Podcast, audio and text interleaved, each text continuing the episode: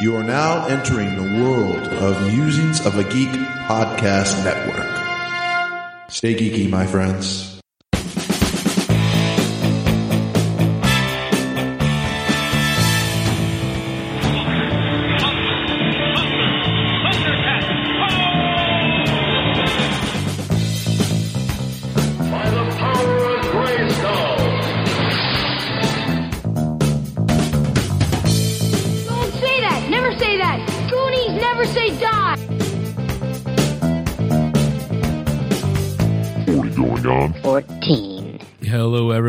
To episode 119 of 40 Going on 14. I am Mike. I am Patrick. I'm Joel. And I'm Josh, and some say I'm really the eighth member of Figrin D'an and the Modal Nodes. I, I think you out nerded us. Yeah, no, no, I, I know who. He, that's the band from from the Cantina, right? Yep, banned from Mos Eisley Cantina. Yeah. Very nice. Took me a second. I was like, I know, I know that. Why do I know that? Uh, ac- extra nerd points. Do you know the song that they're f- uh, famous for playing? The name? No, I do not. Um, I got nothing. That would be Mad About Me. Really? Seriously? Yep, that's the name of the, the famous show. cantina. Oh, Yes. well, that explains why Belinda Carlisle opened for him. It was the Oh, I was thinking "Mad About You, Mad About Me" tour. Paul Reiser was in the band. All right. That was better than mine. Yeah. So And if you haven't here. figured this out, uh, this is the Star Wars show, and we are calling. We I know we normally joke about this, but we are calling like super spoilers on this one. Yeah, for the second half especially, because uh, the uh, new Star Wars film just came out. So if you have not seen it, you may want to give this episode a rest because we're going to be spoiling the hell out of it. Yeah. Yeah. So, but uh, yeah, welcome to uh, the Star Wars show. We went and saw. Well, I I guess many of us watched New Hope, and then we went and saw the new one, The uh, Force Awakens. So uh, there you go. Yeah, I mean, this is the second time we've done a Star Wars show, but the first time we've talked about the films. No, first time we talked about the merchandise. Yes. That's what I'm saying. This is the first time we talked about the films. And unless you count the time we did the merchandise, And the Christmas special. Oh, wait, no, we didn't do that. we didn't do that. We should do an Alzheimer's show. I guess. And It's we're like a conversation at the Kissingers. All right. So, uh, but yeah, if you are looking for some other geek aligned podcasts, I don't know if anybody else in the uh, network is doing Star Wars shows, but um, you can go to the Musings of a Geek Network where you can find other shows as The Bearded Ones, uh, Dark Angels and Pretty Freaks. Help me out here, Josh. Mike is that- clearly doing this from memory. yeah, I am. And it's also daylight out, so that's a totally new thing for me. Yeah, if you want to check out other geek themed podcasts such as 365 Flicks, the Pittsburgh Nerd Pod, Who the What Now, Musings of a Geek in the History of Bad Ideas, as well as everyone's favorite sports show, The Left Field Sports Lounge, you can find them at www.musingsofageek.com. Yep. And if you're on your way home from uh, seeing Star Wars this morning, at uh, actually in about 20 minutes, our show is going to be coming up on Geek Life Radio. Shows at noon on Saturdays. Every Saturday, you're going to get our updated show. So you can listen to us on streaming on Geek Life Radio. And you'll also find our older shows on iTunes, Blubrry, Stitcher, TalkShoe, and uh, Google Podcasts is coming soon. So you'll be able to find us there too. True. yes. That is a thing. You realize that the uh, information that we're going live in 20 minutes is not very useful to our listeners. Go backwards in time, you must. You mean we're not doing this live? Yeah, anyone want to tell Mike this isn't live? I don't want to burst this bubble.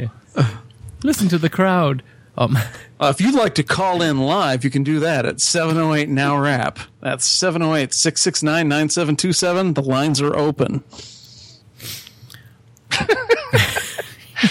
You blew my mind there for a second. I was like, "Wait, what?"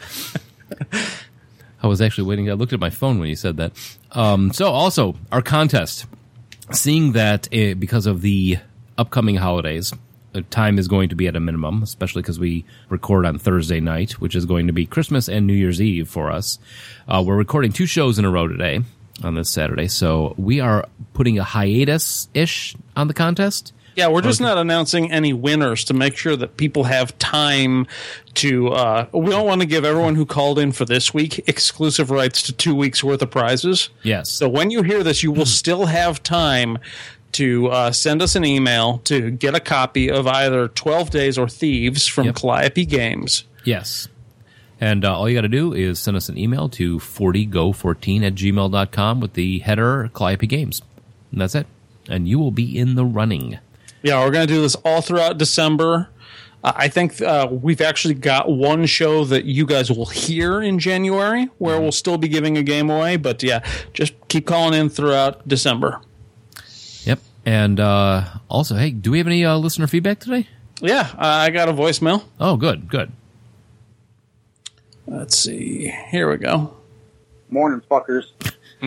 How the fuck can you mention Treat Williams and his amazing body of work if you're not going to bring up Dead Heat, where he played Detective Roger Mortis, who dies and is brought back to life, yet is decomposing? I mean, I can't believe you didn't mention Dead Heat. It's got fucking Joe Piscopo in it, for fuck's sake. It's great. Oh, there we go. Yeah. Dead I- heat. We didn't want to tip our hand and expose that we were actually doing a Joe Piscopo and uh, whatever the hell his other name is show. I've never seen Dead Heat, but that uh, I- description actually makes me kind of want to. I have seen it, and it's exactly what you would expect from a Treat Williams Joe Piscopo joint. It's it's a lot of fun, and uh, uh, he's right. It, it was it was uh, it was neglected, but it's it's a classic piece of low budgety, big budgety something. You'll like it, Josh. It should have been subtitled "Paying the Bills." it's fun. It is. I enjoyed mean, it. it is fun. We also have an email. Oh, do you have any uh, more voicemails? I will not be ignored! Yes, we know Charlie, but do we have any vo- voicemails? no, that's all I got. Yeah, we had an email from Joe Aberino today.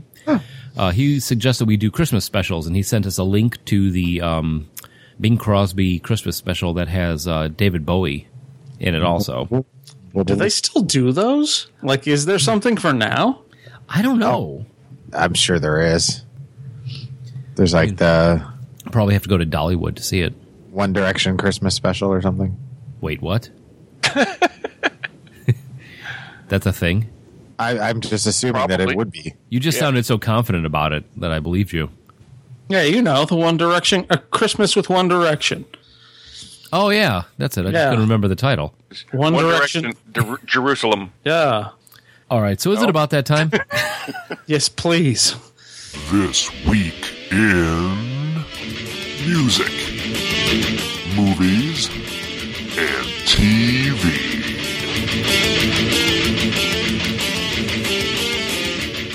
All right, so this weekend is May 25th, 1977, the release of Star Wars A New Hope. Um, a day that shall go down in infamy, meaning it's more famous. Infamous? Yeah, he's more than famous. Infamous? All right, so music, 1977. The number one song in the land is Sir Duke by Stevie Wonder for very good reason, because that is quite possibly my most favorite Stevie Wonder song. That's Huh. easily my favorite. Yeah. I, I'm not sure it cracks my top five. It's a good one, but Really? yeah. Wow. No, I'm a fan of Stevie, but Sir Duke, it's not that I dislike it. It's just not one that necessarily registers with me. What would what what are the other ones that would be on your list then? Um, probably. Damn, I I have to get titles instead of. Like, I wish. I wish would be in there. Isn't she lovely? Uh, Isn't she lovely? Would be in there. Um, t- t- Superstition. Oh, that's a good one. too. Um, maybe yeah. There's one. Uh, one I'm thinking in particular, and I'm just blanking on You the are the sunshine of my life.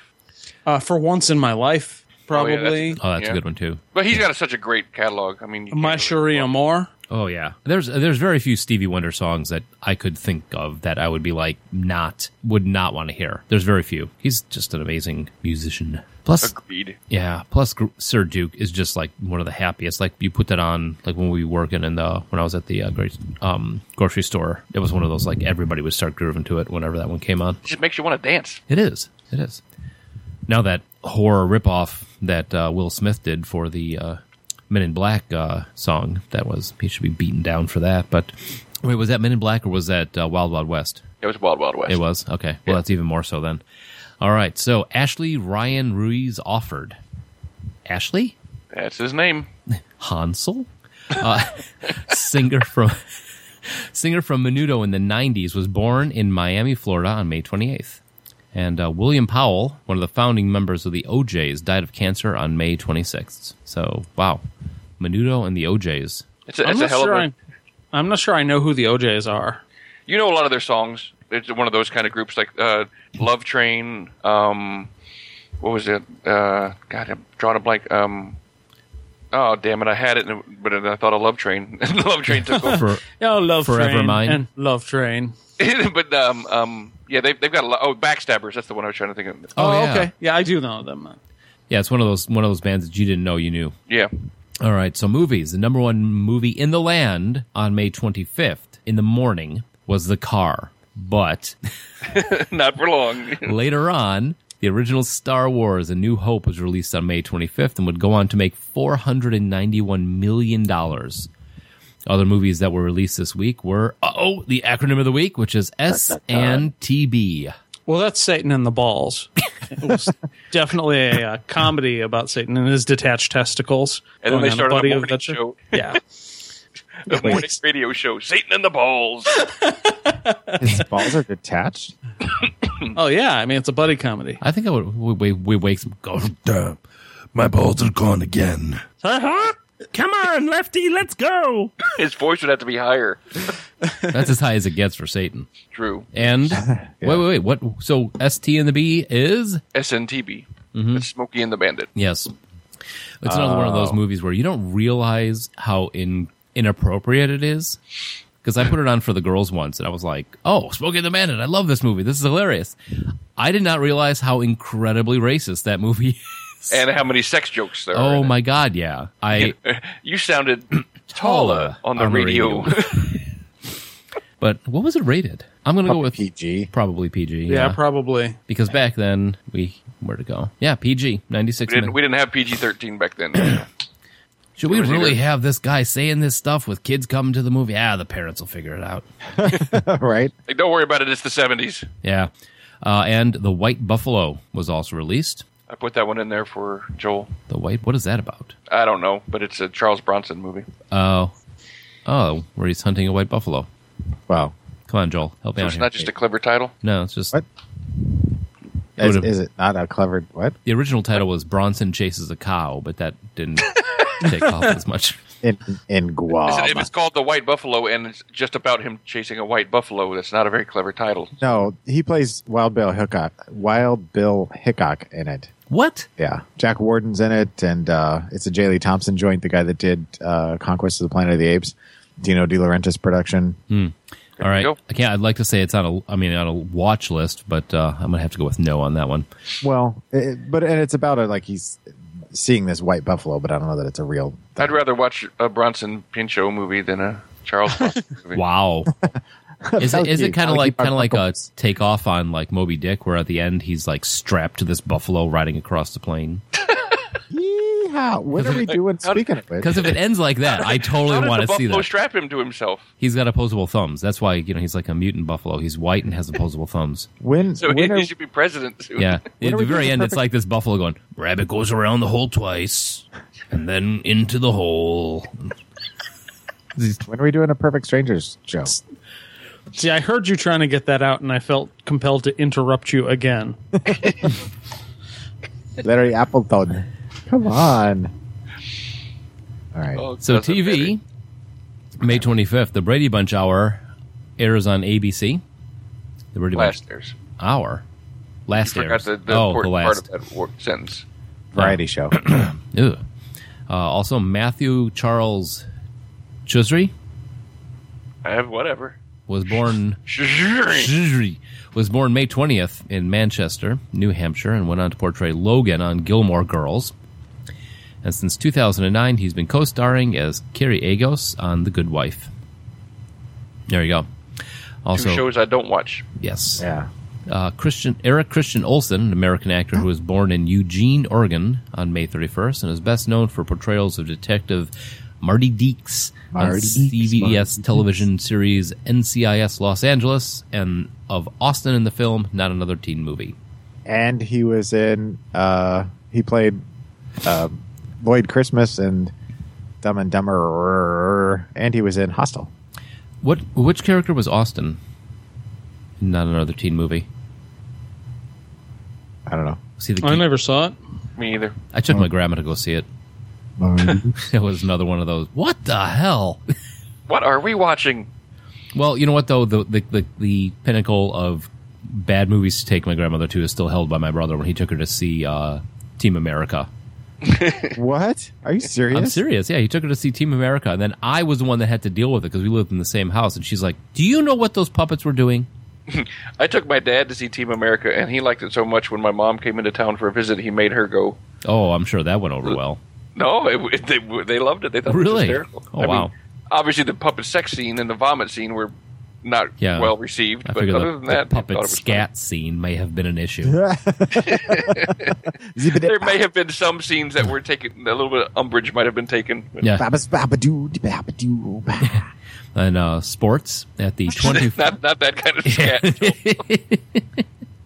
at the 21st European Cup on May 25th. Liverpool beats Borussia. Uh, fuck you, Pat. Mönchengladbach. Whoa. Borussia Mönchengladbach, 3 1 at Rome. There you go. I think that probably was about as accurate as you could get with that. Yeah. Mönchengladbach. Yeah. Yeah. The San Diego Padres beat the Montreal Expos 11 to 8 in 21 innings on May 21st. Uh, Errick Lynne Ricky Williams Jr. is a retired American football running back who played 11 seasons in the NFL and one season in the CFL. He was born May 21st. He played college football at the University of Texas, where he was a two time All American and won the Heisman Trophy. There you go. What'd I do? What? Oh no, I'm just looking ahead to the oh. next one. Oh. Mahala Jadurwin. yeah, take that. A Sri Lankan cricketer is born on May 27th. There's no way you pronounce that correctly, but I Yeah. appreciate the effort. Yeah, yeah, let's say you go at it, man. J- Jaya Wardine? Yeah, I would think it's Mahela Jayawardene. All right, let's go with that Yeah. then. What Yeah, he said. sounds- Alberto Del Rio, WWE wrestler, is born on May 25th. Wait, did he say Sri Lanka right? I missed it. Sri Lanka. Yeah, he says Sri Lanka. Did, yeah. Okay, I missed that part because I was still laughing in, with my muted mic.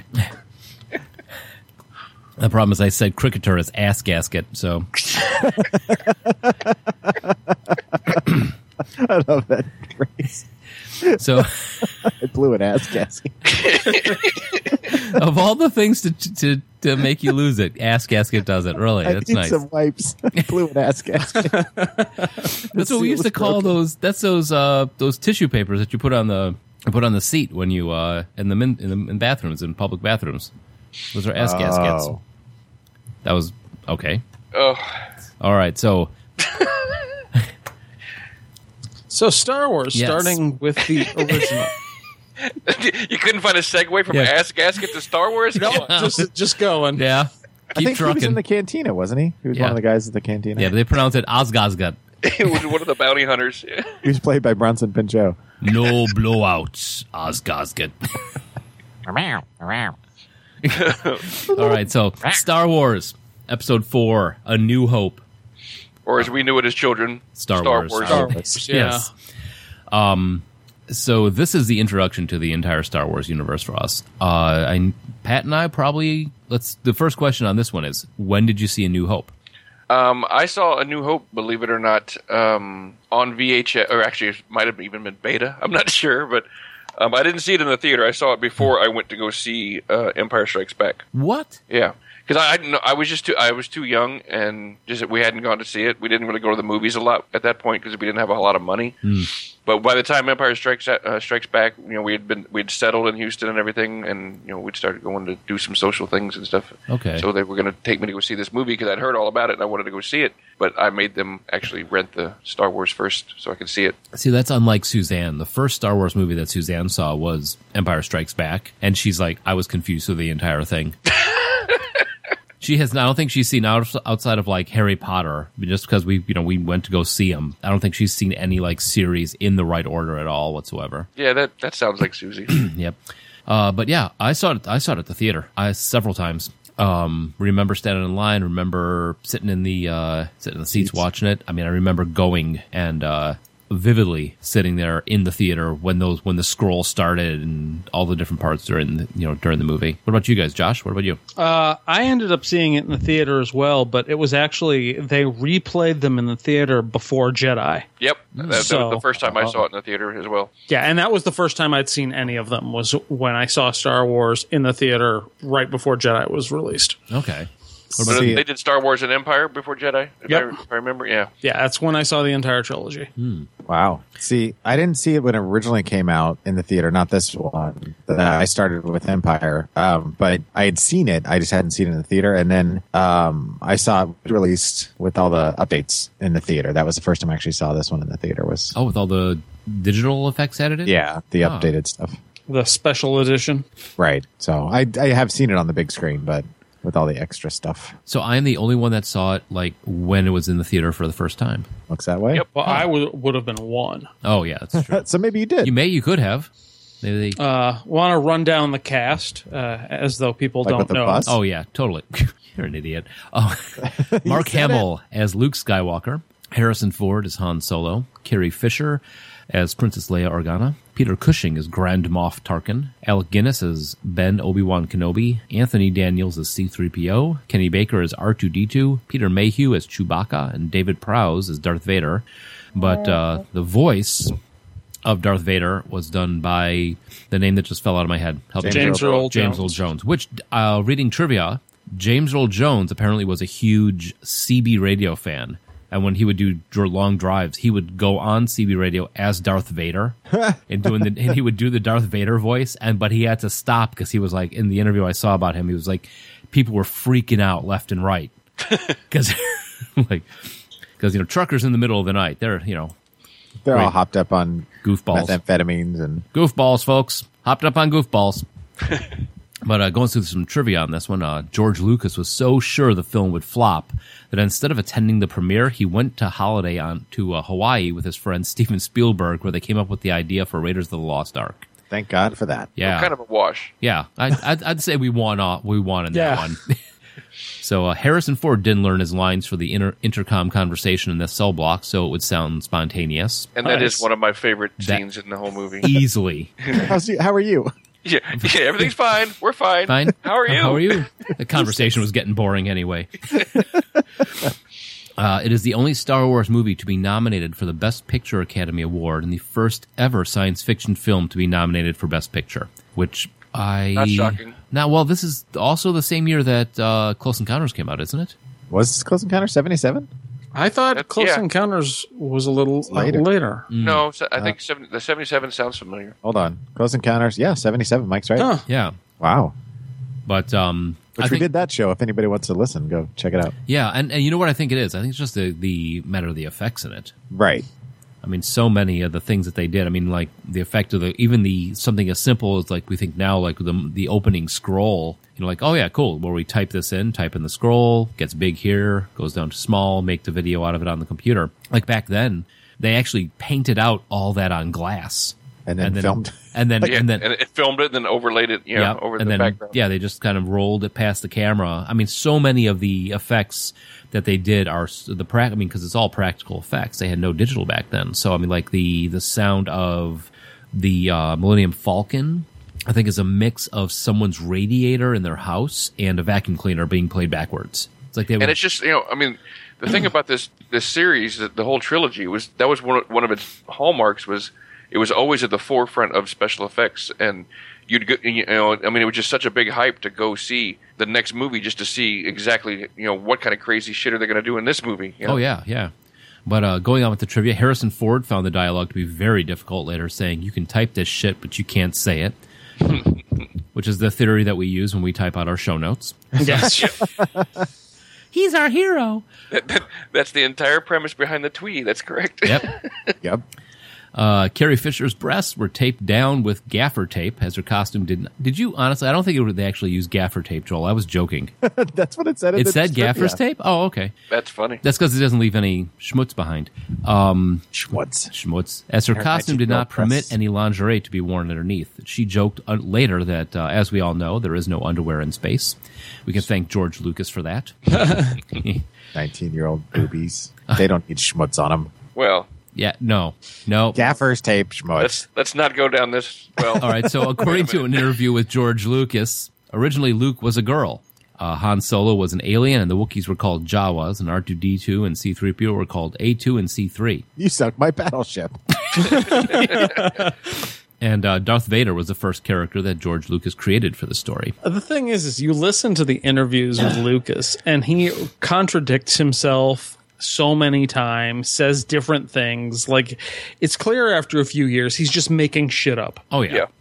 I like, mean, oh, it- no. I, I- I don't mean to take anything away from from the man who created something that is so important to all our lives, but he really he really did just get crazy lucky, honestly. Because unlike like a Spielberg who has you know a vision, Lucas just was trying to make a great cowboy movie in space. Yeah. I mean, sure, he was- it's he, he wasn't trying to like create an entire world, a universe full of all these characters. He just was like, uh, let's just film a scene with all these weird things, and like in retrospect, they name them all and give them all backstories and everything. But at the time, he was like, uh, just fill it full of weird shit. That's why you end up with a a guy that looks like a fucking werewolf because they Well, just well. got a werewolf mask.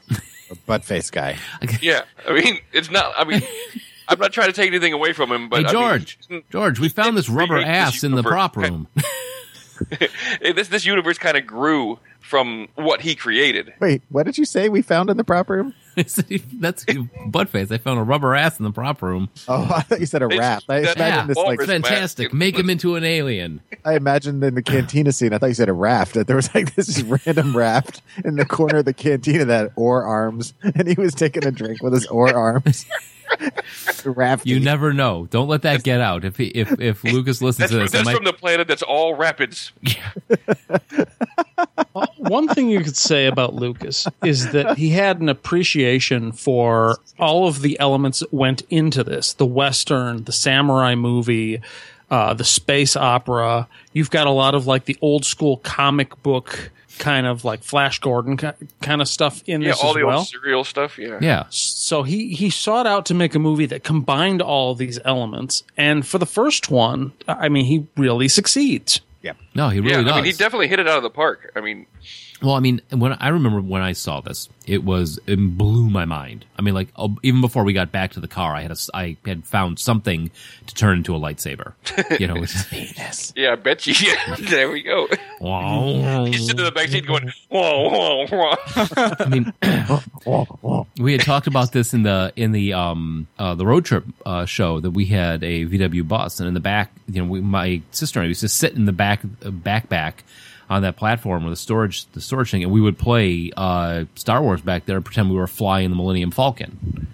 I mean, it was this is one of those things like immediately it was, and you know, when you get to school the next day, you find everybody else who had seen it, like, oh my god, and that's all you're doing is on the pl- on the playground is playing Star Wars now. I'm the butt face guy.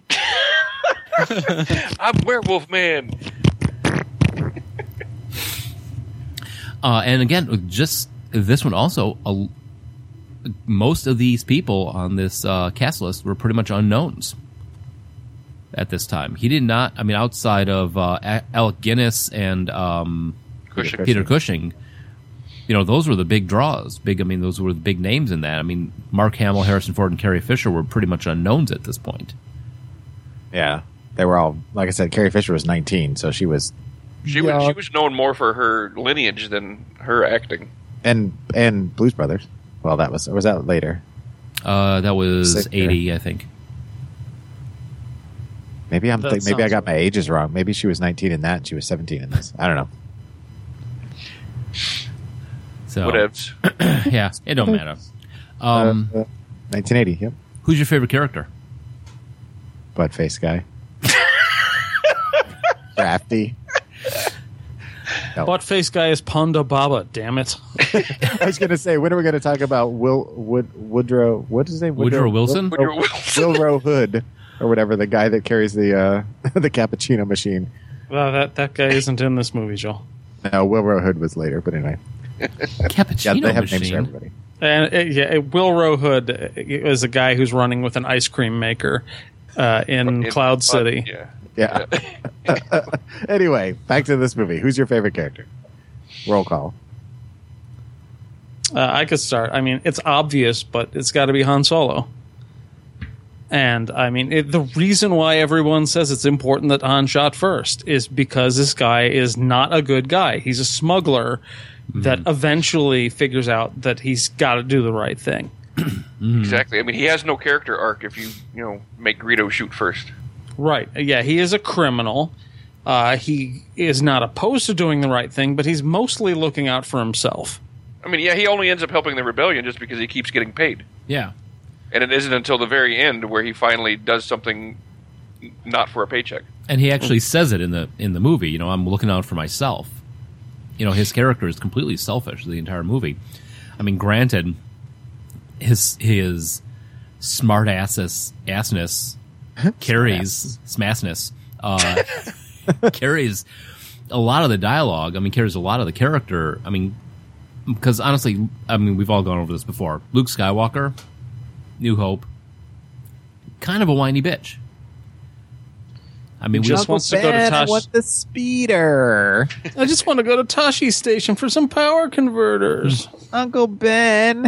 Uh, I want to be a Jedi Knight. I want to fight with everybody. Larry joined the rebellion. Tommy joined the rebellion. Why can't Uncle Ben? Is he Spider Man or is he talking to the guy from the Rice? It's Uncle Ben and Aunt Beru. Yeah, No. Uncle uh, Owen. Uncle Owen. Owen. That's what I said. Uncle Owen and Aunt Beru. They ran a rice uh, uh, farm on a I was desert going to planet. say, Uncle Ben is definitely the guy from the Rice. with great Jedi comes great responsibility. He turned into. Add one cup of water. he is a moisture farmer. I mean, ah. Oh, uh, Uncle Ben, where's Uncle Owen? I Okay, so- Uncle Owen, Uncle Ben. Okay. so, So, Joel's favorite character is Uncle Ben, obviously. yeah. what about you, Pat? Who's your favorite? Um, it's it's kind of almost a tie. I mean, between Han Solo and Darth Vader because Darth Vader is just he's just such a badass. At least until the prequels came out. Well, but even even then, if they wouldn't have done the no thing, he, he could have been kind of cool. Or if they'd had anybody else write the scripts. Once But- he was actually Darth Vader, I'm talking about, not like the Anakin stuff. Well, Right. here's that thing, uh, Pat. What you just said. They had somebody else write the scripts. Lucas.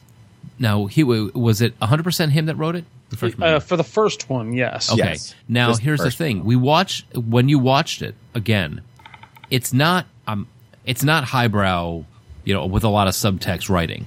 Would we have enjoyed it as much if it had been better writing as we, when we were kids? We wouldn't have cared. Yeah, I don't know. I mean, I think it's the world that was created, how all the elements came together. Because you look back, I love A New Hope, but it's got some pacing problems. Oh yeah, It's got a lot of issues. Yeah, you get to that uh, spot right before the trench run, and it drags. Oh, when they're getting ready. Yeah. Yeah, when they're when they got the big graphic up, and I used to shoot things womp rats when I'm back in my P6 back in Tatooine. Tatooine? Tatooine. That's where Uncle Ben lives. Yes, Oh, right. Uncle Ben lives on Tatooine. Where he's a rice farmer. Yeah. and he raises Spider Man. Um, Phil Spider Man. Oh man. Ben, Ben's, Uncle Ben Spider Man. he's Drewish. Anyway, Fav- favorite scene. Wait, I didn't Wait, get my oh, okay. What we uh, you said ass face man. Just kidding. Uh, Literally, Um, Grand Moff Tarkin. when I was growing up, um, uh, wait, was Boba Fett in the first one? Nope. nope, He wasn't until Empire. That's right. Okay, so scratch that. Um, was Grand Moff was- Tarkin. no, And then you had your Grand Moff made just to look like him. I did. Originally, yeah, Han Solo definitely. I mean, I think everybody loved. It. Plus, you got Han Then and he, Chewie. then he called it Tarkin off after that. I do the Force joke. Um, Han, Han and Chewie, you know that that whole thing. Just it, it was a lot of fun. That their character, but as as the other stuff came out, like once once Ewan McGregor took on the mantle of Obi Wan, I got to appreciate that character more in this original film. And in my later years now, I've come to really just love Darth Vader. But for me, I mean, as much as I loved Han Solo, my favorite character to like action figure was always the Stormtroopers. I just something about that that uniform always I always had fun with. That was Yeah, cool. those are like the, the coolest and most useless uniforms out there. exactly. He couldn't stop Cushing his Peter.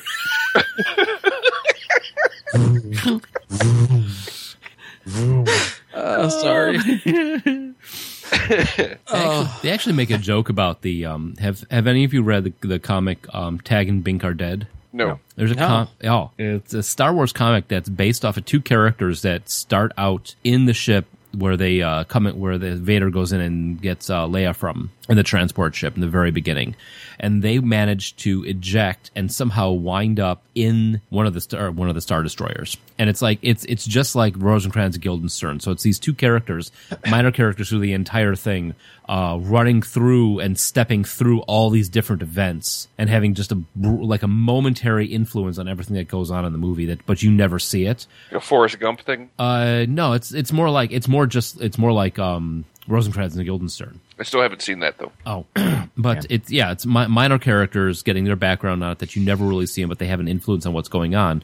And their running joke through the entire comic is that you can't see anything past you, there's absolutely no peripheral vision on this thing. But yeah if you can you can find it on digital or whatever read it. It's really a good read. Um Well, and uh, I was reading um, one of the trivia things. They said that the the blasters that they used were all for had to be used by left hand and in their left hand. So no wonder they're bad shots. They can't see and they're using the hand that they're not used to unless why they're do a they have to lefty. be using their left hand what? why do they have to use their left hand Because of the way the guns were designed. that that when they were designed, they were only able to be used by left left handed in their left hand. So unless you were a lefty, oh uh, again, that also throws off your aim a bit. I would imagine. so favorite scene Oh, from the first one. yeah Um, I always, for me, I always like that that whole sequence from the the prison breakout to the trash compactor. Something mm-hmm. about them being in that trash bin, especially the the playset that they had. I never had it, but I always wanted it, where they had like the little squishy styrofoam. Oh, and you would turn the thing in the back and make it compress. Yeah, I always thought that was oh. just that whole sequence, like the, the interplay, the kind of fast talking, and and them trying to get out of that situation. Always, I always thought was neat. That was fun. Yeah, good banter. Yeah, yeah. Josh, hmm. what about you, man? I think for me, it, it's always been about the climactic part of the escape from the Death Star, where you're cutting between scenes, but mostly focusing on the duel between Darth Vader and Obi Wan. Yeah, I think And that, how everybody busts in right at the climactic moment. And everyone from different sides of the bay where the Falcon is uh, can see uh, how Obi Wan ends. And they, and they all just even stop their own fighting just to watch the, the battle. yeah, Yeah. that I found was because like when those when the doors open, even the stormtroopers are like, "Whoa, crap!" Because they're, I mean, they're like, "Ooh, let's watch our badass boss, you know, kick some ass." yeah, Because I mean, can you can you imagine like if you're just a normal stormtrooper and you're you're not always around Darth Vader, if you're just a guy that works at that place and he's just there, and suddenly you get to see him fight, you'd be like, "Oh hell yeah!" oh yeah, if you yeah, if you could be a, like a standard, I mean, that maybe like a uh, a private turning around seeing George Patton in a fist fight. yeah, or, or like just imagine like you you you work at you know you're a waiter at Planet Hollywood, and and you know Arnold Schwarzenegger comes in one day just to have dinner, and he ends up getting into a fist fight with a customer. You're like, "Yeah, hell yeah!" Well, But except if on- you're, oh, go ahead. Oh, I was going to say, except in this sequence, they're all like they're turning to the other guys that are they're fighting. They're like, "Truce, truce, man, truce!" Look, yeah, exactly. We got to stop and watch this. Shit. temporary truce. If you're that same guy, how do you react at the ending? You're like, did the other guy just quit? yeah. Right. It's like he just gave up. which makes more sense now. But when I was watching it with the kids last night, which there uh, we watched, um, or or not last night, when we watched the original Star Wars together again this week, they're not huge fans of it. I mean, they like it, but they're not like. I mean, they like the Legos better than the movies. Um, Juliana asked me, she's like, "Why? Why did he just end up dying? You know, why did he give up?" She said the same thing. And of course, we all know now that that Alec Guinness never really liked the part and didn't want to be part of the film. But it turned out kind of adding to the mythos of the Jedi that once they die, they're not really gone. They just Right. become part of the Force, more or less, and they're still around in, in some format and can still interact. But Well, take the right feats. Right. it's just it's just interesting that even you know now 30 however many years later 40 30 i don't know i can't do math that my 12 year old almost 13 year old daughter is asking the same questions we all did hmm. hmm. why'd he give up And I, I like how, like in that scene, though, you know, Darth Vader strikes him down, and then even he like comes over and he's stepping on the rope, like, "What the fuck?" He's like, he's like, "Normally, I, like I cut people in half, and they just lay there and they die." yeah, and then he's going, "Come on, Ben, he's like, "Are you fucking with me? Is there a trapdoor here?" I want." You know, and then, and then of course, and he's, he called "I want everybody on the lookout for a naked Ben Kenobi." that was from one of the cutout parts. You see uh, Alec Guinness run by streaking in one of the scenes. You hear that noise though still. Vroom, vroom, oh yeah. as his wang's going back and forth.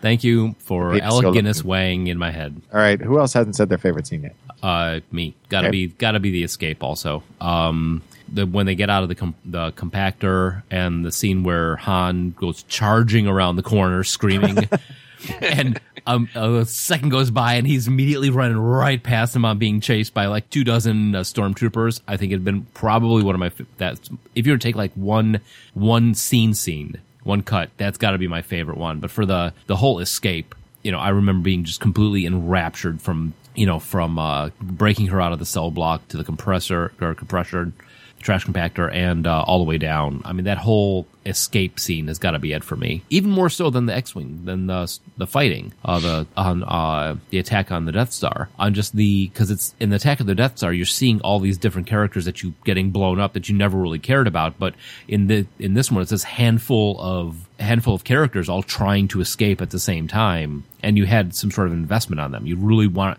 because you didn't want to see any of them die i mean if if they had killed off han solo in the first one i would have i would have been devastated you know if he had if he had died in the first one but that's probably my favorite too did any part freak you out I mean, I think we've already kind of talked about it uh, with Obi Wan sacrificing himself, and uh, really, uh, if he doesn't do that, it's really difficult for Luke to get away because until Ben's voice says "Run, Luke," he's just standing there letting stormtroopers shoot at him. Yeah, and thankfully they're bad shots. No, see the reason I put that in because for me, you guys know how much I love needles. With that oh. interrogation droid, when it came floating around, that right, and that huge ass needle sticking out of the front, that was like, not, you know, seven year old Mike just covering his eyes. And my wife, my mom's like, "What are you covering his eyes? The door closes. You can't see a damn thing." Freudian slip there. Yeah, that's what I was thinking too. you called your mom your wife, like, Yeah. oh, I don't have anything to say about that at all. Yeah, 45, 57, cut out. Get the turkey carcass. Uh, uh, frightening scenes. Hmm. I mean, that was just me. Yeah, I don't, I don't know that this one really had anything. I didn't really get scared or well, like have a scene where I was like, "Whoa!" until Empire on Dagobah. Hmm. Uh, I know that the uh, the crushing in the uh, trash compactor. I, I'm personally not a fan of that form of death, so that kind of freaked me out. Being crushed in a trash compactor? Just being crushed in general, it's the, like Oh. one of my fears. Ooh. I don't know if uh, that one came up when we talked about fears. Nope. Note to self: Josh does not want to be crushed. Okay. So take that off the list. Yes. Oh no, I, that, this is my to-do list. Crush Josh. Murder Josh in a compact. How do you spell compactor? Okay, so what about uh, the rest of the movie? Let's go on like from the escape to the end. You know, when when Han took off at the end. You know, I got stuff to do. I've got a cue when he mentions paying off uh, um, Jabba. Jabba the Hutt. You know, did you were any of us when you saw it the first time surprised when Han came back? Man, it was so long ago. I don't even remember. I think that yeah, I think the first time I saw it, I was you know like excited and surprised and all that stuff. But Okay, I mean, ever since I saw the first time, you know, no, it never surprises me. But I don't think any of us really understood what exactly he was, his character was doing, or who he was at that point. We just thought he was cool, you know, the cool bad guy, good guy kind of thing. Yeah. And the implications of what he was saying and what he was doing didn't really sink in. So when he came back, it was just like, cool, Han's back. But yeah. you know, nowadays it's like, oh, it has a lot more meaning to it. Does anybody else wonder why when uh, they're flying the Tie Fighters and um, Darth Vader's playing Pong while he's flying? the TIE Yeah, what was that? The little And they had it in the new one too. They had the same thing, which I thought was great that J.J. Abrams kept all the same tech. But yeah, they do that little knob turn. I think it's to something to do with their targeting systems. But Well, I mean, I, I, I assume it's kind of akin to the sniper, you know, adjusting his sights. right. I think it has something to do with that, the targeting. Oh, it just made But me it- remember uh, Luke getting into the uh, the gun pod on uh, Millennium Falcon. That was another great scene. Oh yeah, Oh yeah. great shot, kid. Don't get cocky. He puts in he puts on the Xbox 360 Yeah. microphone thing. I thought you were talking about when he gets when they're they're trying to convince him that uh, to let him fly. Because the one guy, the one general or the head of the X X wing squadron is, is talking to um, what's his buddy's name? Biggs? No, Wedge. Wedge. Wedge. Wedge Antilles. and Wedge is trying to convince him that you know he's the best bush pilot on Tatooine or whatever. and on tattoo. Shut up. Tatooine. On Tattoo- Tatooine. Shut up. we can shoot womp rats at at whatever and yeah. So, all right. Explosion of the Death Star. When first time you saw it. Hell of a fatal flaw. yeah, Yeah. it's just being like, whoa. Darth Vader's like, I want to talk to the engineers. what the hell? We need to make sure there are no flaws in the next one we build. I've got two force chokes waiting for him. Uh, well, uh, well, that made for a good video game thing. Yeah, for you that's true. But about- did you see when they filmed those scenes? Um, how they did that, where they had a, a, a the camera on a rig on a pickup truck, and they would drive down the length of the uh, the ship. The the actual camera? model. Yeah. Right. Yeah. They would drive down with the the thing on it to film those sequences because George Lucas is notorious that he loves speed. He loves racing and he loves anything going fast, and so hence the pod races and Phantom Menace. But that was one of his things. So And the uh, the Endor races on the on the speeder pods. Well, and the only reason they had that one part, that that little divot in the thing, was because the the models when they made them would shrink, and they they the when it would shrink, they didn't want to have to do all this extra work to fix it, so they just created it as part of the the ship, and it ended up being a whole plot device, all because of a mistake that that uh, the way that it was molding or whatever. Well, and I think a lot of people now, it, it's easy to forget uh, what th- that this was first in terms of the special effects mm-hmm. on this level. There, there's nothing seen remotely like it before. You'd had uh, other stuff in space, other sci-fi, but uh, it's easy to look at it from a perspective of today and look back and see how much it's influenced and kind of forget that this was they didn't have any pattern to go from they weren't copying anything they're creating it out of whole cloth Right, that was one of the things I had to explain to my niece as she was watching this trilogy for the first time on DVD. Um, you know, it's like you have to understand this was cutting edge at the time. You know, I mean, it was nobody had done these kind of special effects before. Well, let's talk about that. If you okay, going back, skipping over all the the redos where they added in the details, added in you know all the digital stuff. If you watch the original New Hope without any uh, updating, how how much do the effects hold up to you guys? uh, they totally hold up Yeah, Yeah. exactly. To be honest, that that opening shot where the the star destroyer comes flying Oh. by and they're doing like they're they're showing it from the underside, I- I- that shot alone holds up against CGI stuff that's done today, in my opinion. Well, I mean, I think it was because of the fact that they were using the um, the practical effects over digital effects is they had no choice. I mean, they had how many takes to do this and make it look right? Because it's not like they could just you know like recording on digital, you know, where they can just you know erase it and redo it, or you know just get another hard drive. They only had so much film to cut all this on. So if they blew it on the first one, I think it's just the fact that they had the limited resources, but they had enough imagination. They had enough uh, skill and talent in these in these teams to make it look that good on the first run. I mean, I agree with you. Looking back and watching it again, the fact that you realize that this is actually a huge ship somewhere, you know, this is sitting in some storage somewhere, or in you know Lucas's bathroom or wherever the hell it is. you know, that's just, I mean, uh, the amount of time and yeah, you have passion for something now, but when you uh, you take it to back then, I mean, nobody thought this movie was going to succeed as on the level that it did. You know, so it's not like they had this huge budget. In fact, the other thing I was reading uh, was Lucas paid himself out of this one hundred and twenty five thousand dollars was how much he put himself down for for making this movie, versus however millions he could have, but instead signed on for uh, merchandising rights and um, uh, the right to sequels, to making sequels. And a lot of the cast was given the same deal, but only Alec Guinness took them up on it. because Oh, he yeah. thought it wasn't going to make any money, so he's just like, I might as well try to make some somehow. Yeah, might as- a percentage is better than just a straight dollar. I mean, and he, holy crap, I'm surprised Yep. he did anything after Well, this. look at Robert Downey Jr., who took that model for once he signed on to be Iron Man, and look what he got up, walked away with. Um, what was I going to say? Oh crap! I was going to say something about something important. I don't know.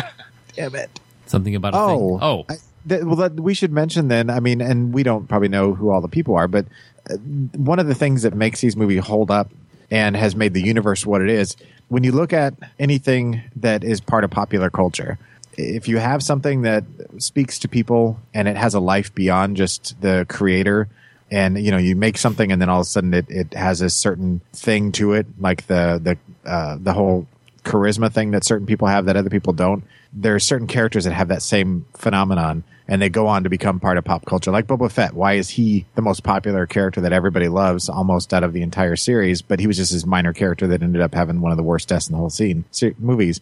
Same that there should be a lot of credit given to the people that were the set designers that was created the models that created the designs for the characters the the wardrobe people. I mean all these people don't get credit because lucas didn't shit all this out on his own. A lot of the stuff he had concept wise was pretty crappy. Well, that's what I Um, was talking about earlier. With like he, I mean, he he got lucky because a lot of people filled out his his universe for him. yeah. you look at some of the original designs they were horrible and they were the his concepts um, who was it though that did um, there is one person responsible for the original artwork Ralph McQuarrie. Thank you. And his stuff is amazing. I love his stuff. It's very like Buck Roger, or not Buck Rogers, Flash Gordon, like the old serials, Flash Gordon.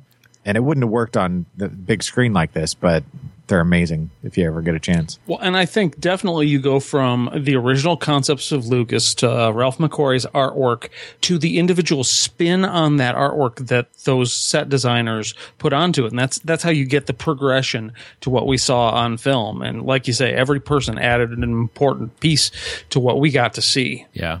I I personally think the people who did the matte paintings, like those background paintings for all the all the scenes, were those are amazing because they used to do those on glass. Yep. The back for the backgrounds when they and it's I mean just Like, as a like the the entire background in Empire when um, Darth Vader and Luke are having their standoff. That's all just painted glass. yeah yeah and it's like you said earlier, Josh. It's just the the perfect storm. Yeah. you know everything came together exactly the way it needed to to make this one act make Star Wars become Star Wars. I mean, if it was, you know, you're not sure. You you lose one one uh, piece of this puzzle, what happens? You know, it's does it fall apart? Does it get you know what what would happen to it? But it seems like there everybody came together in the right time in the right place to make this what it is. And I think that's what it all comes down to is it's it was all the right elements at the right time to and and you can't say that about a lot of movies. There's a few other examples out there, but All right. So we are at uh, probably a time for a break. Yeah, I'd say so. And then we're going to come back and it's a uh, spoiler time. 'cause, Yeah. Uh, we're going to talk about Star Wars The Force Awakens, just released a couple days ago. Yeah, this would We, be do we want to do a thumbs up, thumbs down on Star Wars? yeah. I don't think we need to. I think So, we, both, uh, we all have our lightsabers raised. You got your Moff Tarkin up. So, uh, yeah, so we're going to take a break. And if you don't want to hear any spoilers about The Force Awakens, now is the time to pause the show, go see it, and then come back later. Cool? Cool. Be back in a bit. Man, I want to go see The Force Awakens. No, you must work on the moisture farm.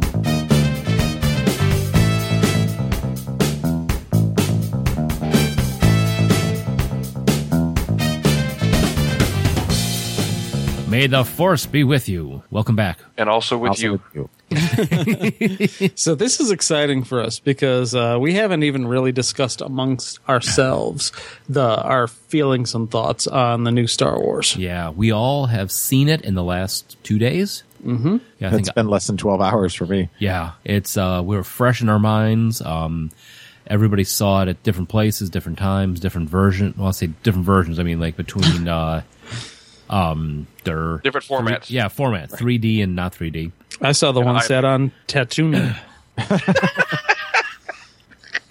Well, and and this is kind of a behind the scenes thing because sometimes when we're doing pre-show stuff, we'll go off on a tangent about whatever we're going to be talking about, and there's a lot of stuff that comes out that doesn't ever make it to the show.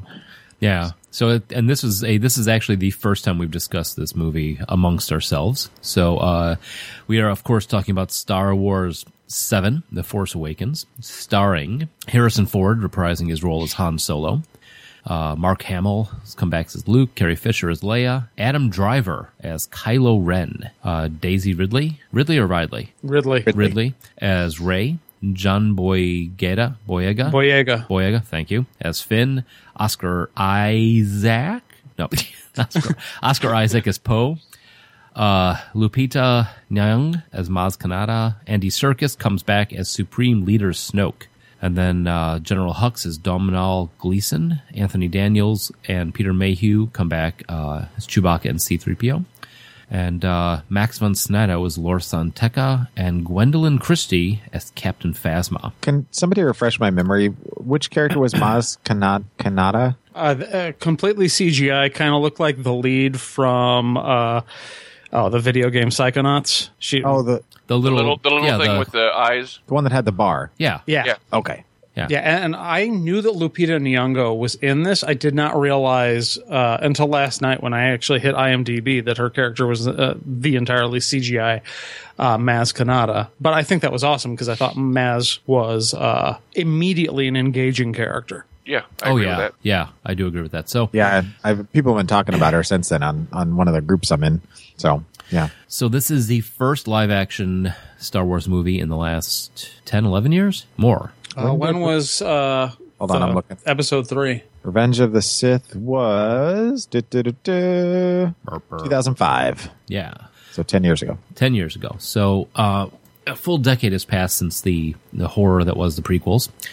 And um, now we are introduced to new characters. And again, they've gone with kind of sort of unknowns on this. The Daisy Daisy Ridley uh, as um, Rey. And She's got credits, but she's not super well known over here. Yeah, Yeah. same thing with John Boyega. Who was fantastic in Attack the Block? If you've not seen it, I want to see that. so good. So, but uh, yeah, she was in something called Scrawl 2015 comic book movie. Movie about comic books looks looks kind of like Death Note probably. Um, she's been in a lot of great a lot of stuff from Great Britain. Uh, Scrawl, she does uh, the voice of Rey obviously in Disney Infinity for the video games and all that. But uh, let's just take the new new cast out, out of the old. Well, I'm sorry, I'm getting ahead of myself. Trivia.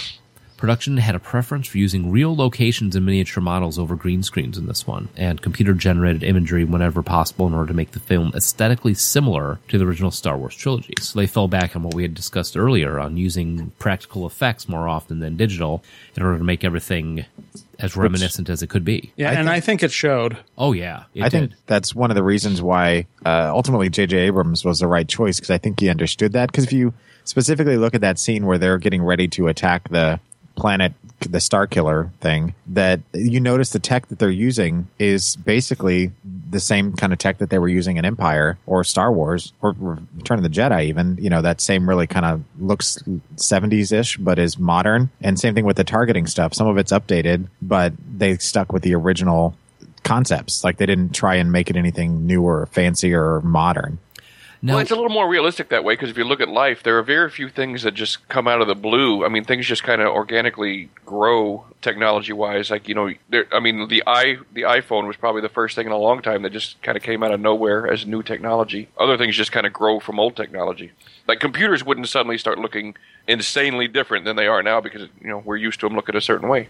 Well, that's another thing that um, they did with this. I don't know if I put this trivia in there, but they actually worked hard to make sure that the props that they had had that that Star Wars look versus that Star Trek look. You know what I mean when I say that? Yeah. Star Wars things are used, they're worn, they're old. Where Star Trek everything's shiny and chrome, you know? It's um they actually worked really hard. Apparently they had gone through Great Britain and bought up every single um air gun that for for uh, uh what is it called?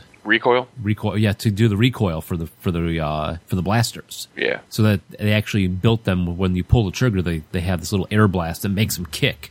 So that way you get that that looks real to you. You know they're not faking it. You know you're not have somebody you know it all it all looks like they all have the same equipment um and looks realistic. So but uh what do you think about that look? I mean do you I like I, I like that the fact that Star Wars looks like a lived-in universe versus Star Trek, which you know, because I mean there are, there are things in Star Trek that, that make more sense because Star Trek is more of a utopian society than a realistic society. Mm-hmm. And like, you know, I mean, for instance, you know, one of the things that I've been talking about lately with Star Trek is the fact that they all walk around with what are the equivalent of like, you know, iPhones and iPads and stuff, but none of them have anything in any cases. And no one is walking around with chipped equipment or anything with, with cracks on it or anything. So it's just you know it's very utopian versus Star Wars. If they were doing that, they, people would either have cases on them or they would be all cracked up and smashed up. Yeah. Well, and in this case, you've got an added sense of history where you're on planet Jakku and there's wreckage of the sorts of ships and vehicles that we're familiar with from the Galactic Rebellion era. Yeah. And that uh, that was fantastic. Yeah, it was When- really cool seeing the the wreckage stuff. Yeah, seeing um, Rey climbing through that, you know, you see her in the wreckage. You know it's a wreckage of something. But when she walks out and she walks out of one of the uh, engine exhausts of a star destroyer, Yeah, which that is was a good better. introduction of her character. yeah, Her home is a is a, an Imperial Walker that's on its side. Yeah, yeah, you know? And and that's one of the things again I, I i'm throwing a lot of love towards jj abrams who i'm not like a huge fan of but the man really i think was paying homage to what came before rather than trying to make it something new. He was still putting his spin on it but he was playing in the universe that's already been created so that it still had that same feel Well, So- it's it's kind of it's kind of like Peter Jackson with the Lord of the Rings. It's like you can tell it was in the hands of somebody that knew and respected the world. yeah. That that is, I think, the, the big reason why is because I think J.J. Abrams realized when they initially were, uh, and again in the trivia that um, J.J. Abrams, the, the biggest thing that he had to ponder in his head was this is huge. I mean, this is not just we're making a next movie. This is a lot of people's lives. I mean, look at the 501. You know, the the uh, group of people that dress up a in, as stormtroopers, as Darth Vader, and all the characters. You know, this is a part of people's lives, and he, I think, he realized that he, this is he can't screw this up. You know, this has it has to hit and hit hard on the first time. And otherwise, it's going to go. You know, he's he's going to lose all credibility on the next ones. so trivia Trivia. sorry we're we're, Oh, we're I know we're drifting off. According to uh, Lucasfilm president Kathleen Kennedy, when Harrison Ford and Chewbacca set foot in the Millennium Falcon, every person on set dropped dead quiet. Everybody was stunned. Kennedy claims that there must have been 200 people that were completely quiet due to the presence of Harrison Ford and Chewbacca walking back onto the Millennium Falcon. Which that scene When they first walked in, yeah, yeah. Now, okay, okay well, it, while I've, I guess we're going to do the trivia with little interjections here instead of just going through them. When um, Rey and Finn were running away from the stormtroopers, when they said, you know, we'll take that ship. No, it's a hunk of junk, and they went towards the other one that got blown up. I guess we're taking the trash. I guess we're taking the junk then. Uh, the garbage will be fine. The garbage will be fine. When they panned over and it was the Millennium Falcon, the crowd in the theater went nuts. I mean, in my theater, there was cheering because I saw it 7 p.m. on Thursday. So it was like the first showing. So it was like pretty much a lot of uh, nerd parents with kids that they had to get to bed early versus seeing the midnight showing. But the coolest thing in the in the in this was they the uh, Millennium Falcon showed up. Everyone goes nuts when Harrison Ford first showed up. Everyone went nuts. You know, when everybody little by little, as the old characters were introduced, you know, except for like, uh, you know, uh, C three PO, everybody was kind of like, but I mean, when there were the references were made to different things, there was a lot of acknowledgement from the. There was a lot of play from the from the crowd to the to the movie. But I, I mean, I was cheering with them. I mean, when that when the Millennium Falcon came on screen, everyone was just like, "We're." I mean, just like Han Solo, "We're home." right So uh, next up, Mark Hamill claimed that George Lucas nonchalantly told him over lunch that a new Star Wars trilogy was going to be made by Disney, and uh, if he didn't want to be involved, they could just, you know, we can just write Luke out of the script. However, Hamill immediately agreed by grabbing George Lucas by the collar. I haven't done anything except for Joker for the past 15 years. Um, no, he totally jumped in both feet and uh, was in with the rest of the team. And which I also thought was awesome too is that everybody, just about everybody came back, didn't they? Which Yep. he's he's one of those guys that's always I think embraced that character. I mean, I think Ford kind of distanced himself a little bit from it, and Carrie Fisher I think wanted well, to Ford kinda- also has a much bigger list of movies to pull from. Yeah. right. He, he he went on to do you know a lot more serious stuff after that, but a lot of the other people kind of became character actors and kind of stayed there, which is fine, but not all of them embraced it. Like I think Hamill always kind of liked the fact that he was Luke Skywalker. Oh yeah. Well, wouldn't you? Oh, Heck yeah. Uh, Yeah, that'd be awesome. Summer 2013 was revealed that both Carrie Fisher and Mark Hamill had begun a vigorous regimen of diet, exercise, and stunt training to prepare for their roles of Leia and Luke, respectively. Uh, He had a lot of stunts. Well, I honestly think they both looked great, uh, especially considering you've got the, the sort of great fall and resurrection of Carrie Fisher over the last two decades. which you know you look at her like when she was in in scream 3 or she was uh you know she did uh, sorority row and she did a couple of like things here and there where she kind of played herself or played a variation on herself. Um yeah it was nice to see her back. She obviously has had apparently 30 years of nonstop smoking or something but um yeah no they both everybody looked good yeah. we're a lifetime of just tons of prescription drugs and illegal narcotics. who knows right No, that's that's, that's the truth. That's the truth. oh Yeah. really yeah. Yeah. oh i didn't realize that for her Oh yeah, she uh, had and out of rehab, rehab and yeah. and then had some serious mental problems, put on a ton of weight, and then lost it. Uh, before she came back for this, uh, she had been doing kind of an inspirational, motivational speaking tour on her struggles with mental illness and all that, and oh. her battle back. Yeah. that that makes me feel a little bad about because she was one of the parts that I when I saw her I was happy to see her but she just looked like she'd been kind of beat up a bit which she's you know played well with the character worse. Yeah. Right.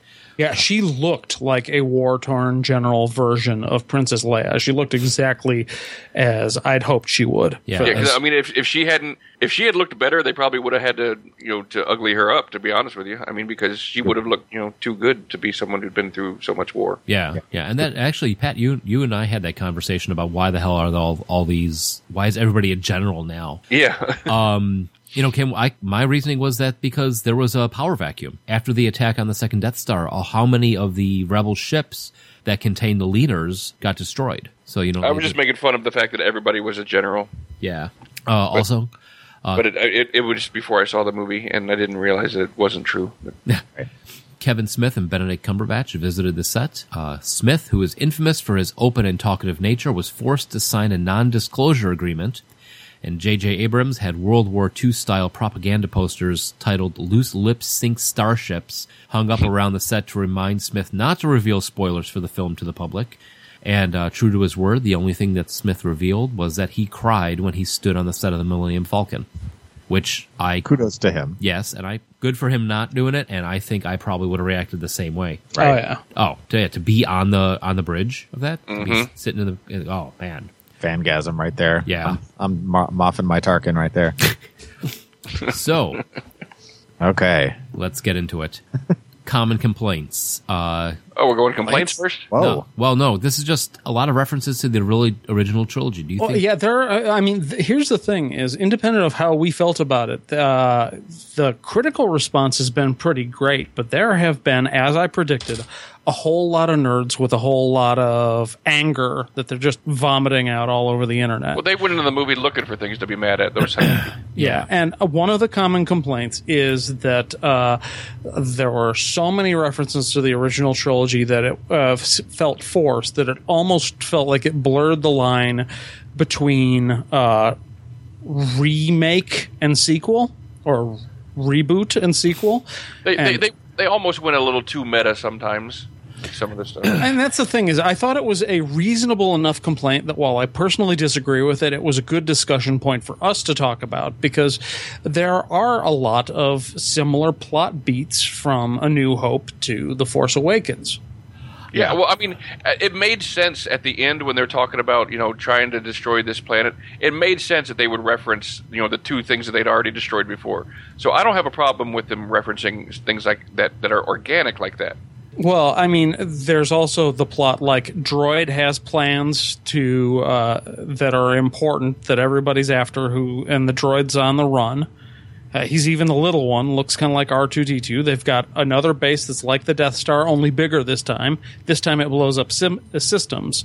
I, I'm coming off as uh, critical here, but I'm just playing devil's advocate, saying, like, th- this is what people are saying. How do we feel about this? Well, and that's one of the things I said when as soon as we left the movie, I I was like, okay, it feels a lot like they're kind of revisiting and retelling A New Hope, but at the same time they weren't. and I didn't care. I, I Yeah, I'm it with. didn't I'm with, bother me, but Yeah, it didn't I- feel like that. I'm with Joel on this one. I I saw what I wanted to see. I want to Yeah. see a new, a, you know, a yeah. Of course, the, of course, they're the uh, they're going to build a bigger, badder ass, you know, world spanning uh, weapon. You know, that's that's just the thing. I mean, it's Yeah, I mean it, it's it's kind of sloppy writing, but it's more realistic that way because they're just going to keep. All right, we'll just keep trying the same thing again, and again, and again. You know, people do that. Yeah, and I do think that I'm kind of with you guys, where this is a legit criticism that I completely don't care about. yeah, Yeah. I mean, it it's a very fine line to walk to pay homage without you know being too tongue in cheek. Like I mean, like they did in in the Teenage Mutant Ninja Turtles show that we did. You know, and we talked about how they, they spent too much time trying to throw back, and it was it didn't feel natural. uh, Yeah. you know, a few times. It's a fine line to walk, and I I, think, think- they did a good job in this one. They they paid some homage, like you know her putting the rebel helmet on and everything, or you know the wreckage from all the other things. You know, and there were a couple times where they could have jumped a little too far, and I don't think that they did.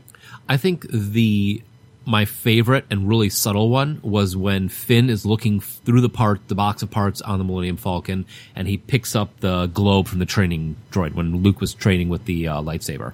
Yeah, And that, but I, mean, like like him leaning stuff. on the the chess set and turning that on. That was when they were starting to get towards the side of all right, you're you're pandering a little too much to. Well, Yeah. and think about what you said about the whole power vacuum thing. You know, here's here's Snoke who who's like, okay, I'm gonna Snoke. try General Snoke, the main bad guy. okay. They're the Andy Is- Serkis character. He- Is you know, that it's your like pet name for him? What you call each other when you're alone. yes, no. Come here, Um, the- Snoku. they're gonna they're gonna try they're like okay well we we did this before we just got to raise an army figure out a way to take out the uh, what's left of the rebellion and we can make this work because they're they've weakened the the jedis are gone and it's it's it why not you know and, and we just got to do it bigger and better and um so you know then you've got the guy that wants to be darth vader and has the power to kind of create that point so yeah i mean it's going to have a lot of the same plot points but again i didn't i didn't care Yeah, no, it I felt like a new you. movie It, it, it would- there was enough different about it to make it feel like it was new. It wasn't like a retelling. It was it was I mean, droids are commonly used to transport data. Yeah, know, and I think that's one of the things for me is one of the things that worked so well is it felt so much more like Star Wars than any of the prequels did. yeah. Yeah. Um, I would just say that uh, guys don't go to IMDb and read the user reviews; they're straight up cancer.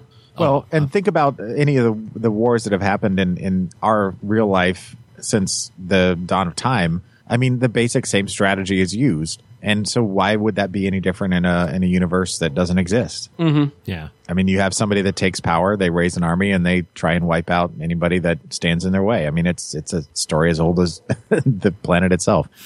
And the thing, you know, that's what one of the things, honestly, that made the prequel feel all the prequels feel kind of off was it. It just wasn't. It didn't. It was too clean for the Star Wars universe. All the worlds they were in. Yeah. It, it went to Star Trek. Yeah, I mean, George Lucas fell in love with the CGI, and and that just kind of snowballed into everything has to have clean lines and look clean. But it's prior to the war happening. But So- as you just said, you know, wars have been happening since the beginning of time. It's not like these were the first wars this universe has ever seen. When you know when the Empire came into existence. Yeah, it's not like we, you know, in, in real life, we go, man, I wish it was before World War One when everything was all still clean and shiny. Right. That's a good point. Yeah. Well, and I think a good point has been made that one of the interesting things, you look at the end of Jedi and it's like, okay, the good guys won, everything's okay now. But is it really? The Empire's been defeated, but uh, like all of the bad people didn't just like die. Yeah. Yeah. The, the leadership has been cut off, but there's still all this technology. There's still all these ideas out there. And the First Order rising out of the ashes of the Empire is a nat- kind of a natural progression Right. Mm-hmm. because really the good guys are still even at the end of jedi a bunch of ragtag rebels on the run Yeah, they took down the Death Star, but they're still. I mean, you did definitely did not see the Empire's full force in that attack. yeah they're able to establish a galactic government but uh, we saw how long that lasted Yeah. So, what did you think about the the new weapon in this one? The uh, you know equivalent to what the Death Star is. Oh, you know what? Jump back. Is Rey a Mary. Sue? What does that mean? I don't know. Okay, uh, well, if you're not con- uh, familiar with the concept of the Mary Sue, uh, Mary Sue is a character usually used in fan fiction where it's a character with no discernible flaws. Uh, uh, usually, like someone writes themselves into like a Harry Potter fanfic, and a Mary Sue is a perfect character with no real flaws that limit their uh, themselves. Uh, big criticism has been made that the lead in Twilight is a total Mary Sue, uh, Bella. And a lot of uh, one of the other common complaints is is that Rey is a bit of a Mary Sue, where uh, she doesn't have any real flaws, and without training, she's awesome with a blaster. She's a better lightsaber duelist than Kylo Ren, once again without training, and she's as good, if not better, at both piloting and repairing the Millennium Falcon to Han Solo. And I did that did honestly bother me. I mean, I understand they're trying to set her up for some huge reveal later, and I could speculate on that now or not. I don't care. But I mean, they're they're obviously building her up to be something really big. Yeah, and I do think that a lot of that is explained. The fact that she's got some fighting ability, she's had to scrap her entire life as a scavenger to make sure she gets to hold on to the parts that she finds. Uh, uh, the whole thing with her picking up force powers pretty quick. I think that that is a plot hole that is going to be answered later once we find out exactly who she is and what happened to her in that l- little slice of a flashback with her being taken on Jakku. Yeah. My idea, what what I got from her force powers suddenly coming to Blossom was almost kind of like the X Men. She's in a situation where she is incredibly stressed, just like you know, like so many uh, X Men. Their powers manifest when they're in a situation where they feel they can't escape. Well, and I kind of think that she also got a look inside Kylo Ren's mind when he tried to look into hers. Oh, she Oh, yeah. totally did. Yeah, oh. so someone made the comparison. It's like, well, someone who's a guitar virtuoso might be better the first time they pick up a guitar than someone who's been training for years, but they have to be handed a guitar to find that out first. Right. Yeah. Well, and you think about also with as much as she scavenged in all those ships and was privy to that technology, even though it was broken and busted and whatnot, she still learned over the years she's been alive how those things function and what the parts are because she's selling them back to get food for herself. So it's not uh, totally unrealistic that she's not going to understand the inner workings of all those ships because of her scavenging. Well, that was the way I read it. It was like, of course, she knows what that part does because she scavenges for those parts. You know, I mean, Yeah, she knows she would have to know what it is in order to bring The, it back. the flying of the Millennium Falcon was a little hard to to buy. Now, and of course, she's familiar with the Falcon. At least she's never taken it up, but she knew who owned it. She'd been selling parts to the guy who owned it. yeah, and as No, far I'm just talking about the fact that she could fly it as you know well enough to Oh, to do escape the- two Tie fighters. to do the tunnel run, yeah, and that whole you know it just it was a little it was a little hard. You know, I mean, a little far fetched. But it can be forgiven. And it's Yeah. worth saying that, yeah, she beat Kylo Ren pretty much in her first lightsaber duel, but it begs the question how good is Kylo Ren? That is Well- true. That is that is something that Susanna and I discussed on the way home. Is like how could she beat him? But it to me, I mean, you think of Darth Vader as a Sith Lord, and this is supposed to be Kylo Ren is supposed to be this next Sith Lord. Never saw Darth Vader take out his aggression on a uh, control console. Oh, sure. And Kylo the- Ren is really interesting because he is a small child prone to tantrums who is uh, trying desperately to be Darth Vader, and he's trying too hard. Yeah. And well, then- but also take into consideration he was injured, he was angry, and you they've already established that he has a temper and, and doesn't quite know how to control everything just yet. And even Snoke said it later on that he, you know, hasn't completed his training. So it's not like he is a Sith Lord who's the master of the Force and the dark side or whatever. He's he's this kid who is doing his best to be the bad guy and she got the better of him because he Yeah. was letting everything else kind of influence what he was doing. what I have I have less of a hard time buying her beating him in the lightsaber duel because, uh, as Josh said, and as I agree with him, there's going to be a big reveal as to who she is. That's going to explain and hopefully fill some of these plot holes. I had a harder time believing that Finn was going to be able to fight anybody with a lightsaber. Period. Well, and that's a question. Is uh, it, it's not clear whether or not Finn is force sensitive. And if he is too, then then I'm going to have to. That's going to kind of be like, oh, come on, like, all the.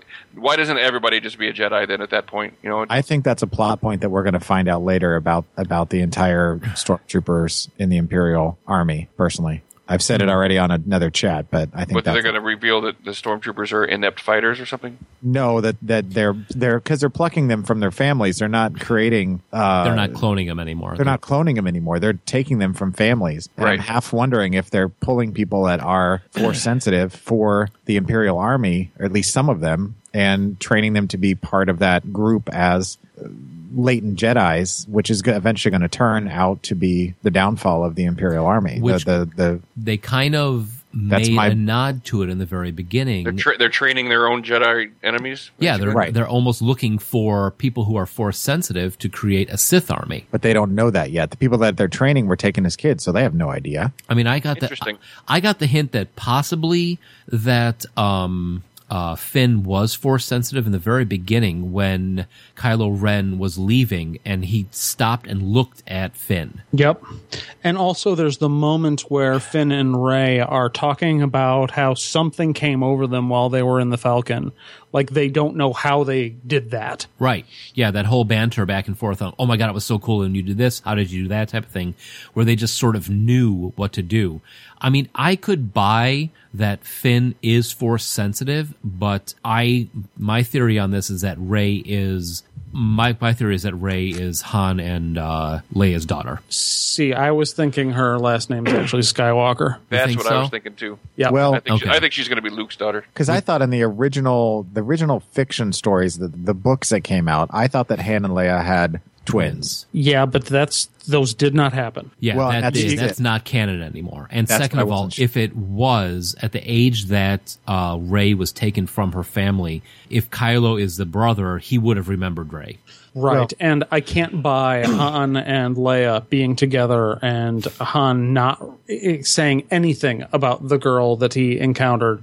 Uh, if, the, If there was was any chance that it could be a girl about the same age as their daughter. Okay, Well, I that's I rescind my statement. I'm now in Josh's camp that uh, Rey is Luke's daughter, which may Hey, it's explain. my camp too. Don't just give okay, okay, you're camping there too, but uh, which also may explain the look that Luke had when she handed him the, the lightsaber. Well, Yep. and I didn't think that she wasn't anymore after uh, midway through the movie when Han never made any mention or did Leia that they had anybody other than Kylo Ren that she was Luke's. Yeah.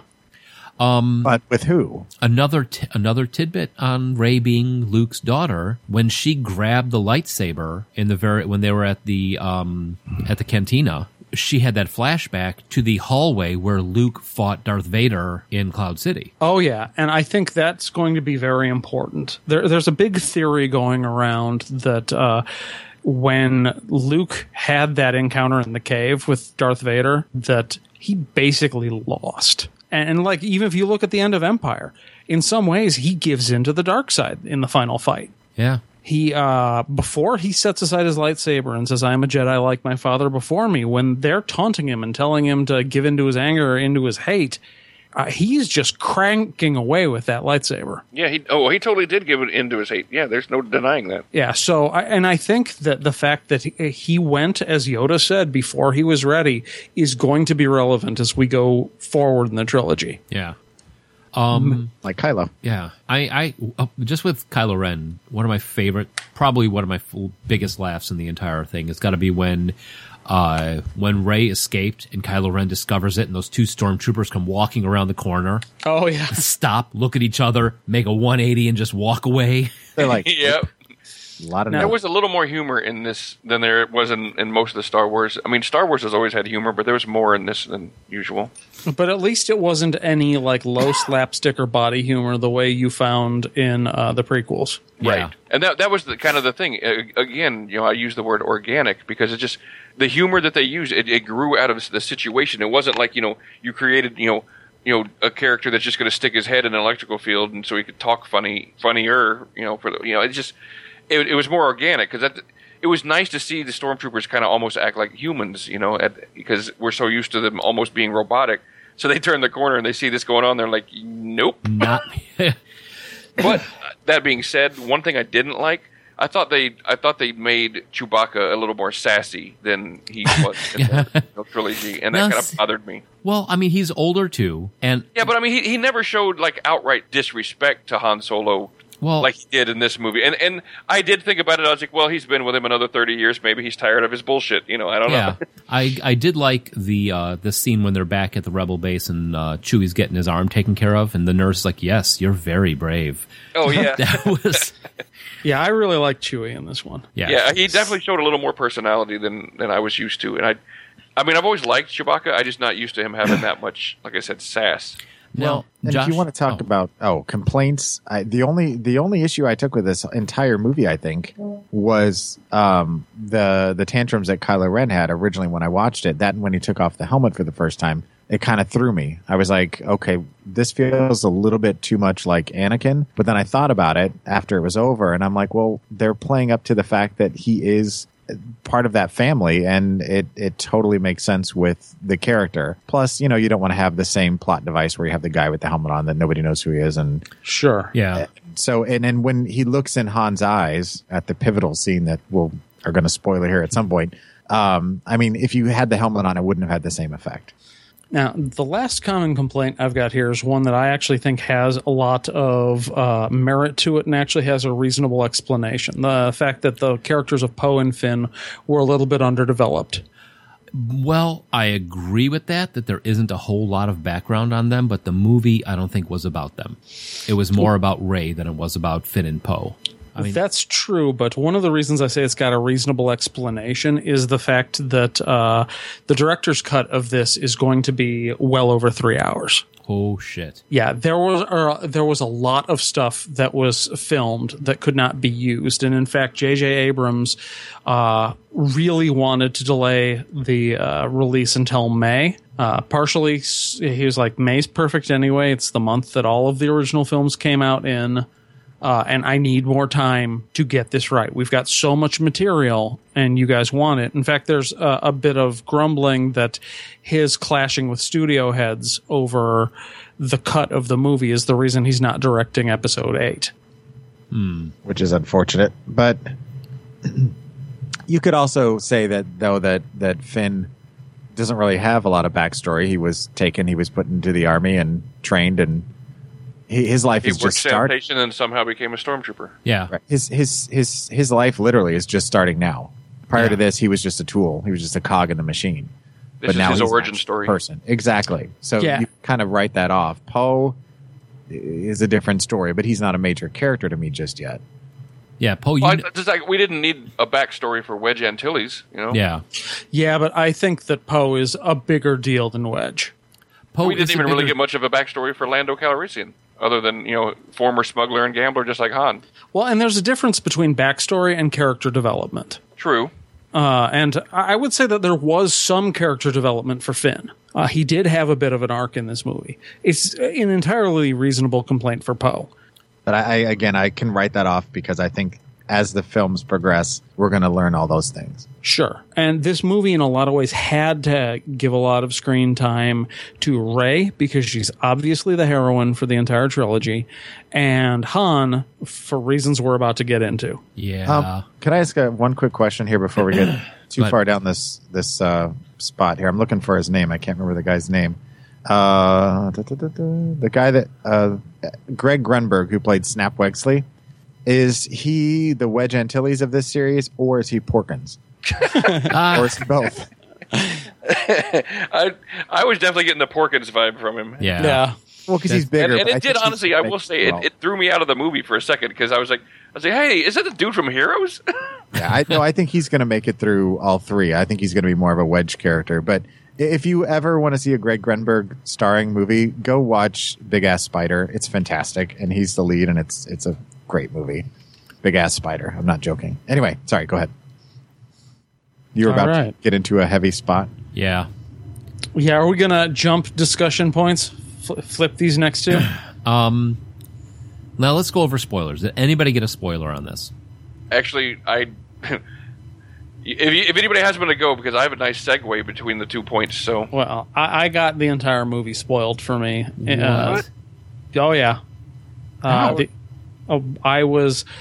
Uh, was just as I'd started to get sick. I actually almost didn't make it to the theater because, as you guys know, but listeners probably do not, I'm going through a little bit of stomach trouble. And I was up and uh, I was just on Facebook, and some ass clown decided to uh, to put spoilers as a comment on every article that a uh, popular gaming news site posted to Facebook, and one of them showed up in just the not where you click for additional comments. It just showed up underneath the article on Facebook, Wow. and it was just like I read so fast Yeah. that by the time I've I'd seen it, I'd read the entire comment. Dick. Man. Anybody See, else get spoiled? Before I um I I've I have learned over the years that, that since Facebook has become a thing, uh, how to avoid spoilers for the most part. And every once in a while, you get those people that do that dick move where they'll throw something in, a picture, a comment, or something that you just you, you're scrolling through and you can't avoid it, or you just see it before you realize what it is. But for this, somehow, other than watching the the, the original trailer, I steered clear of everything about it and went into it pretty much fresh. I mean, I, I don't, I knew no, I knew what was going to happen on the next thing that we're going to discuss. As soon as they walked into that room, I knew exactly what was going to happen. Yeah. I would have too. So yeah, I did prior to that. I had no clue. yeah. So so mine was uh, Wait, what about Mike? No, I pretty much avoided Reddit and Facebook from Monday till Thursday. I wanted to hear nothing. Now, Suzanne, though, uh, the guy who teaches our girls piano, did the oh, I heard Han da da da da da in this one, and I was just you know she she had told me that, and I'm like, well, that's a reason to fire him. you know, like, Probably, or uh, what's it? Right, uh, justifiable uh, discharge right there. time to cut off that five year relationship. Yeah, I probably seriously would. yeah. Why'd you fire him? Well, he told me what happened in, in Force Awakens. Yep, that's justifiable. Sorry, sir. So so I had I had successfully managed to watch nothing about this, read nothing about this, knew nothing about it. All I knew was like you know cast members were coming back, and I'm like, all right, that's excellent. You know, I didn't watch any of the trailers. I didn't do any. I didn't get involved in any of the discussion groups or anything. Fifteen minutes before I'm leaving to go see this movie, Oh shit. I'm on Reddit Aw. like a dumbass, and I, it, but I specifically avoid certain you know links and certain whatevers. And this one subreddit that I belong to is is called Too Soon, and it's just Oh. full of all kinds of just really horrible, inappropriate jokes about current events. And um, without thinking, kind of like Josh, you know, you just click on it, you're just scrolling and clicking and scrolling and clicking and reading so fast. And I click on this one thing that says says want to see a dead body, and it's and it specifically says spoiler in there, so it's my own fault. And it says not safe for work and all this kind of. And I click on it, and it's somebody had screen capped the exact moment when Kylo Ren stuck the lightsaber through Han Solo's chest. And it's such a terrible feeling because you know better. Yeah. As soon as I saw that, I was like, no. I, I, I gave the Darth Vader, no. What did I do? And I mean, I clicked back as soon as I ca- could, but I was like, well, I already saw it. I guess there's no point. And, like, And then see it now. Yeah. and as soon as that scene started, I was like, oh, and, and it's just the first thing in my head is like, okay, well, I'm about to watch Han Solo die. Awesome. Well, and I I, think, like Joel said, I would have caught on like pretty. As soon as you see everybody watching the whole interaction, I'm like, I- I- it's like, Well- well, one of them's going to die, and it's not going to be Han. We've been here not gonna be before. Kylo Ren. The tone shifts, the music shifts, everything. Exactly. You can tell as soon as they walk in, just based on experience, what's going to happen. Yeah, Somebody's it's just such die. a movie cliche the way they set that scene up that you knew it, you knew it was coming. well, and I'd been calling either the death of Han or Chewie, although my money was on Chewie for weeks. Just having uh, watched all of the uh, previews uh, over and over and over again. Uh, it's funny because my evidence for that was wrong. There, there was a cut uh, from one of the previews with uh, Rey crying over what looked like a body. We now know that that was actually Finn, who was only like badly injured, not dead at all. But uh, I was taking that to be either the corpse of Han or Chewie. And I'd been calling that for weeks. And then when I saw the spoiler, I'm like, okay, well, now I know who it was. Yeah. So yeah, Did anybody else though realize? uh, I didn't catch on because they were everybody kept talking about where's where's Luke, where's Luke, and initially there was that you know Luke is Kylo Ren, and then they quickly squashed that, and everybody kept wondering where he was, and then during the movie I, I was like, okay, well I mean, he must not going to be involved until the very end, but uh, I, I don't know where I was going with that. I lost my train of thought. From the opening crawl, it was very clear that this movie, the whole point, he's the MacGuffin. Yeah. It's Yeah. the search for Luke. Right. So They next didn't week, want to call it that because you know then Star Trek would have claimed they ripped it off. the next one's about whales. Is that it? Time travel in Wales. Right. So They got to they got to go back in time and, and get Jabba and put him in a. Never mind. I'm not going to. I'm, I'm not sure where you're going with that at all. So, how did everybody feel about it, though? It- whether you saw spoilers or not when that happened? Oh, I it when he reached out and took the took the lightsaber, and Rey didn't. I'm not. Uh, uh, Kylo. Kylo Ren did not let go of it immediately. I was like, "Oh shit!" you know, here it comes, and I'm like, I'm mentally getting myself ready for it. You know, it's just like, you know, it's gonna happen. How is it gonna happen? I don't know, but it's it's it's, it's gonna end right here. And that's the funny thing is we've seen so many films build up the shocking death that you can see it coming by now. Yeah, Oh yeah, It's like this is the build up to what's supposed to be a shocking death. I've seen this before. I think if they had done what I thought they were going to do, which was it was just going to be a, a major battle scene, and he just would have like in the middle of a combat just strike his own father down. I thought that would have been a little more powerful because it would have it, it would have been le- you know because nobody expects major characters to die during the major combats, and for it to actually happen, you know, Yeah, I Well- think though the I think the biggest thing was not so much the death itself, but the betrayal on Han's face when he did it. yeah. Because he was, I mean, he was so sure that he was going to get his son back at that point. Well, I mean, it's, it's like he said earlier in the movie. He's like he always talking his way out of everything, mm-hmm. and so he, I mean, it just it, it was a time when his charisma failed him, and it just kind of blew his mind. And He, he failed his dexterity check. No, it, it's charisma check. It, it was more uh, to me. It was all about the decision because Snoke had had made the point. You know, can you do this when the time comes? And you could tell that he was struggling with that choice. But the the look on his face was less to do with whether or not uh, he was. It was it was less to do with him not wanting to do it, but more with him finding the strength to do it. Because I think he'd set his mind to it from the get go that he was going to do it one way or the other. But when the time came, he just couldn't quite make it happen. And and there was that. I think that was uh, to me was a powerful moment versus the the battle sequence you were expecting. Now, a question: When he talks about all the pain he's going through that he wants to stop, is Kylo Ren referring to his call towards the light side, or is he referring to something else? Ah, Oh, that's true. I think they he- want they want us to believe it's the to the dark side uh, was my impression of it, but I think it's the opposite. Yeah, I think he, I think he's trying to rid the last bastions of light, the light. yeah. He side wants to of be evil, but he, he, he's fighting with a little bit of good that's left in him, Yeah. rather than the vice, you know, the other way because around. he had even said it in the very beginning when he was talking to uh, Vader's helmet. You know, I can still feel the pull of the light side. yeah, which honestly makes you think that he didn't get the whole story on what happened to Vader. He You missed know. that memo. Yeah, yeah he, he, he didn't follow the redemption arc. yeah, but Yeah, and I uh, would guess that his source of conflict is he believes the reason he's hurting is because of the light side, and if he can only wipe out all traces of light side in himself, he'll finally feel at peace. Yeah. Sadly, I think that's it. Is that he's like needs to make that last step and cutting. You know, which you know we don't know a lot about the background of um Han and uh, Kylo, but the uh, or actually Ben, because did you notice that he called him Ben when he was crossing Right. the uh, the span?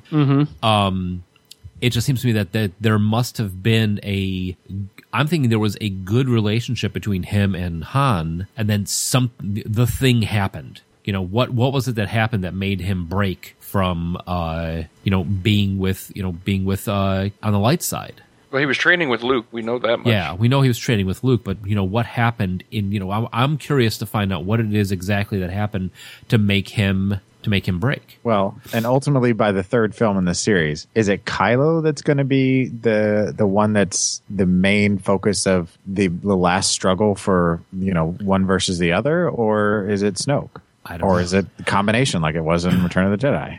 I think we're missing way too many pieces of the puzzle to be able to answer that quite yet. yeah Yeah. And that's part of the joy of this this this experience is that we get to relive this, but now we're we're older and we can understand a lot more of it, and we have a backstory. Yeah, and we get two years of internet theories now. Awesome. and other movies in between. Try, try being try being a George R. R. Martin fan. You get mm. ten years of theories. This is true. Yeah. yeah. But you know what? What a great time to to be alive, though. Because I mean, I don't know about you guys, and and maybe we're at this point. I don't know. But for me, sitting in the theater watching it next to you know, I was sitting next to Juliana. Uh, you know, I felt like I was a ten year old kid again.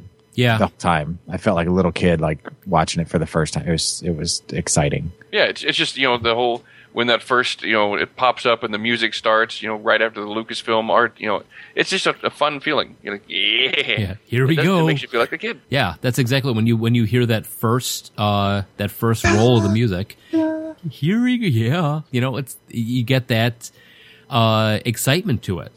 Yeah, and uh, this is interesting because I typically love movies when I first see them, just in general. And I'm feeling that I'm still going to feel the same way about this one in the weeks and years to come. That it's uh, by no means was it perfect, but Oh, it was no. very, very good. It was it was a lot better than it it was better than it could have been, better better than it could have wound up if it had been in different hands. Better than Jedi. Different arc, different point in the arc. And Di- and here's the, the the thing I'm seeing on a lot of of discussions now is people are placing this just below Empire um, as far as their favorites in the seven films that have now been released. A lot of people are. yeah. Uh, and, uh, some other people. That's the reason I said be- uh, the question, the key question, better than Jedi, because I think it's uncontroversial to say it was better than the prequels, Yeah. Uh, and it's very controversial to say it was as good as A New Hope or Empire Strikes Back, which is why I think the key question is: was it better than Return of the Jedi? And how much of this is uh, af- the you know the afterglow of of you know your first experience with that new person? Sure. You know you, you you've had this expectation, you've been building up to it. You get to that point, and once it's over, you've got that moment where you're like, man, that was like the best thing ever. But upon repeated viewings, are you going to feel that same way? Five years down the road, are you're going to feel that same way. And I have people that I that I know that have already gone and seen it two, three, four times, and they're still saying the same thing about it. So uh, I don't know. I I need to see it more because I think there's a lot of things that I didn't I missed. You know, a lot of things that I you know because you're because in that first viewing you're so overwhelmed by everything that's going on.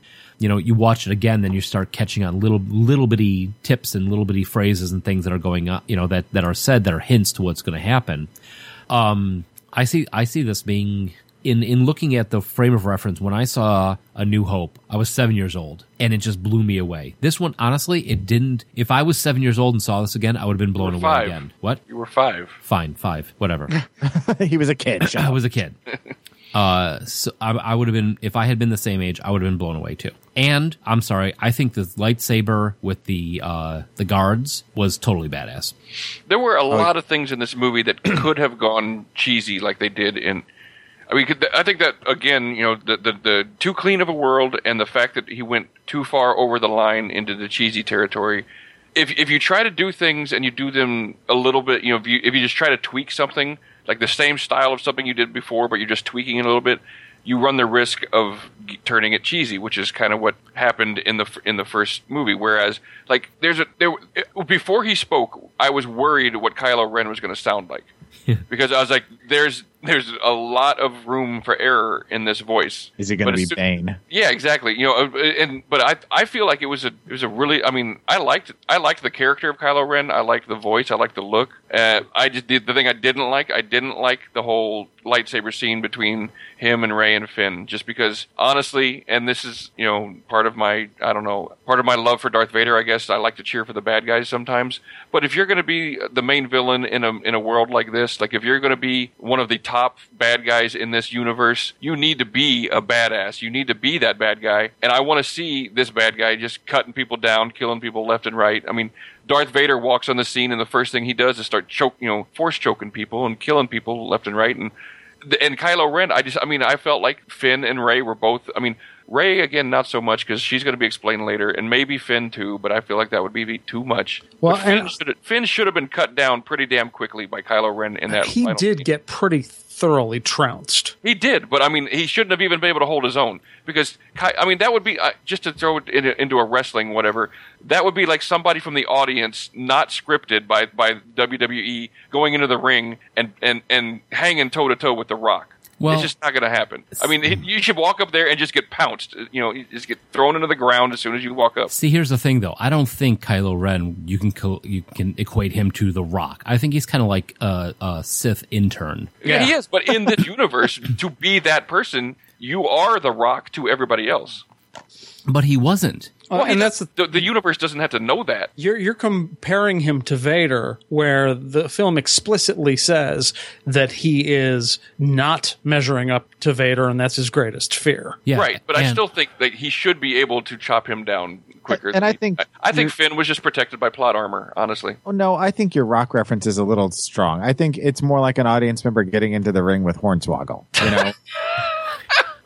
I mean, I think that's closer reference at this point. I think Snoke is more the Rock, and and yeah, but Kylo Ren was badass. I agree. I, I that character one until he takes his helmet off, just just has my full attention. well, I mean, even after he took his helmet off, I was still kind of intrigued. I'm like, you know, I'm like, so this guy's wearing this helmet and has the voice box and everything, but doesn't even need it.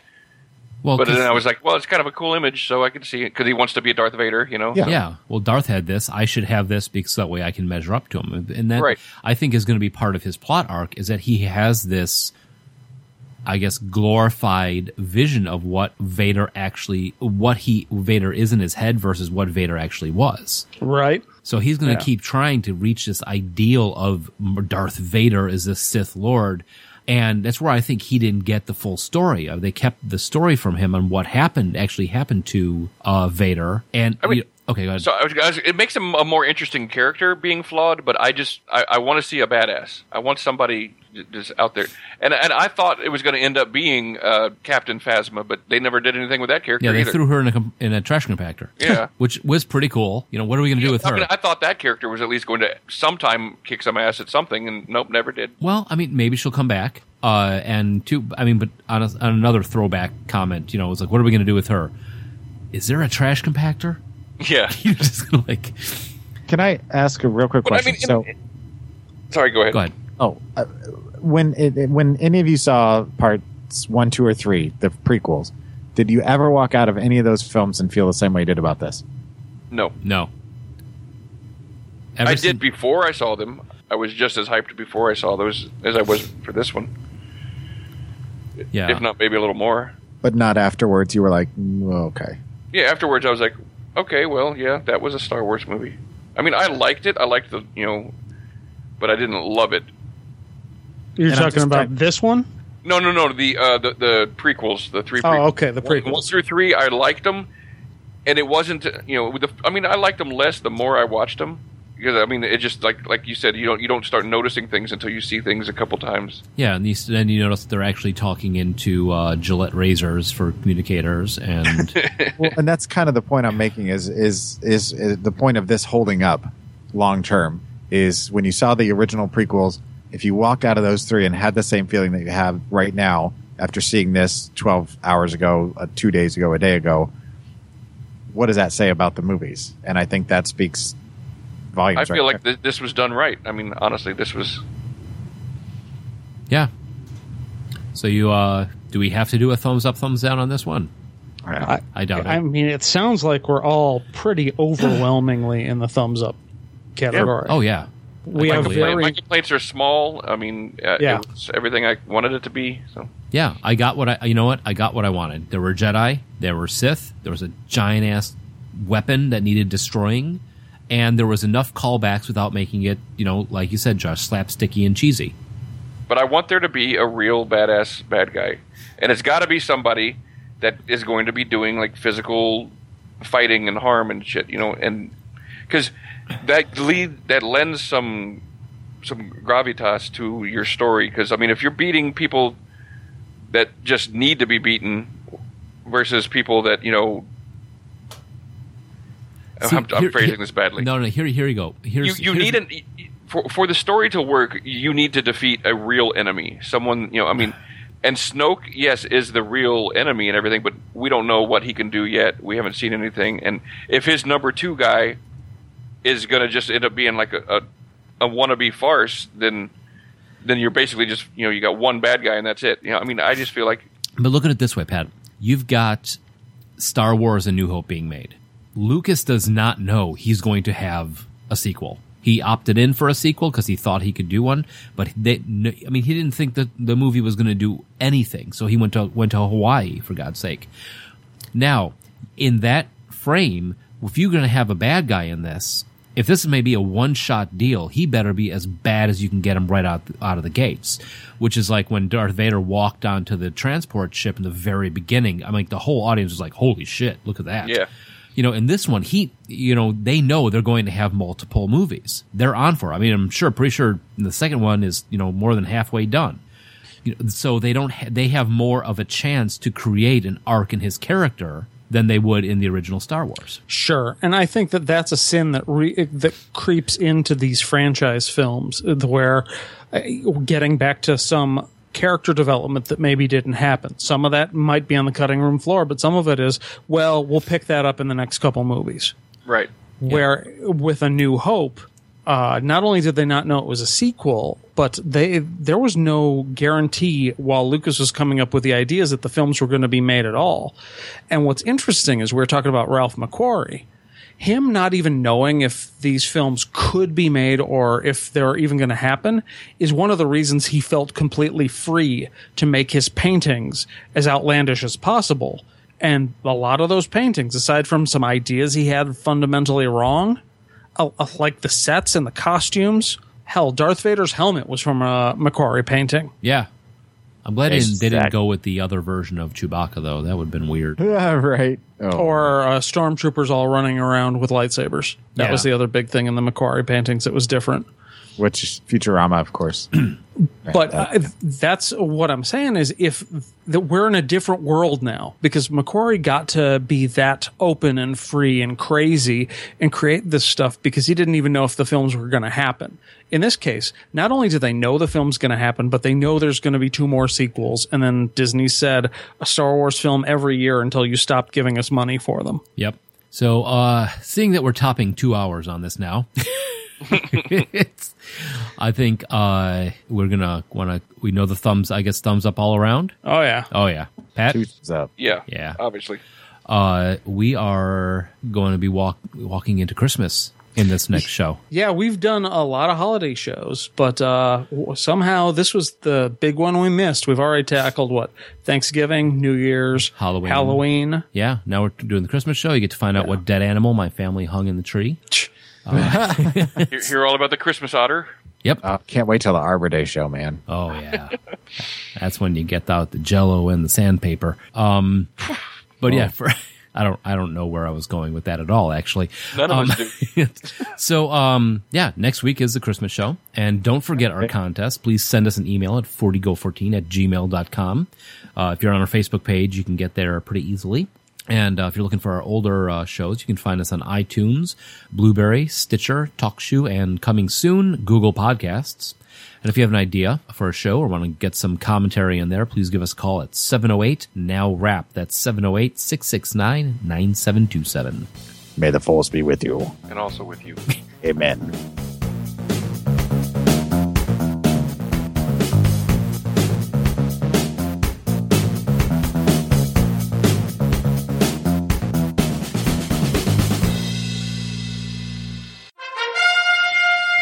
Are now leading the world of Musings of a Geek podcast network. Stay geeky, my friends. Is it, I was gonna go pick up some power converters. Wah, wah. All right. Uh. Excuse me. Pee break drink stuff. Pee break drink stuff? Yeah. Not not together, hopefully. Huh. I'm gonna drink my pee because I'm a moisture farmer. What? I That don't make a lick of sense. sure it does. I, I make my own moisture and then I drink it. Stop.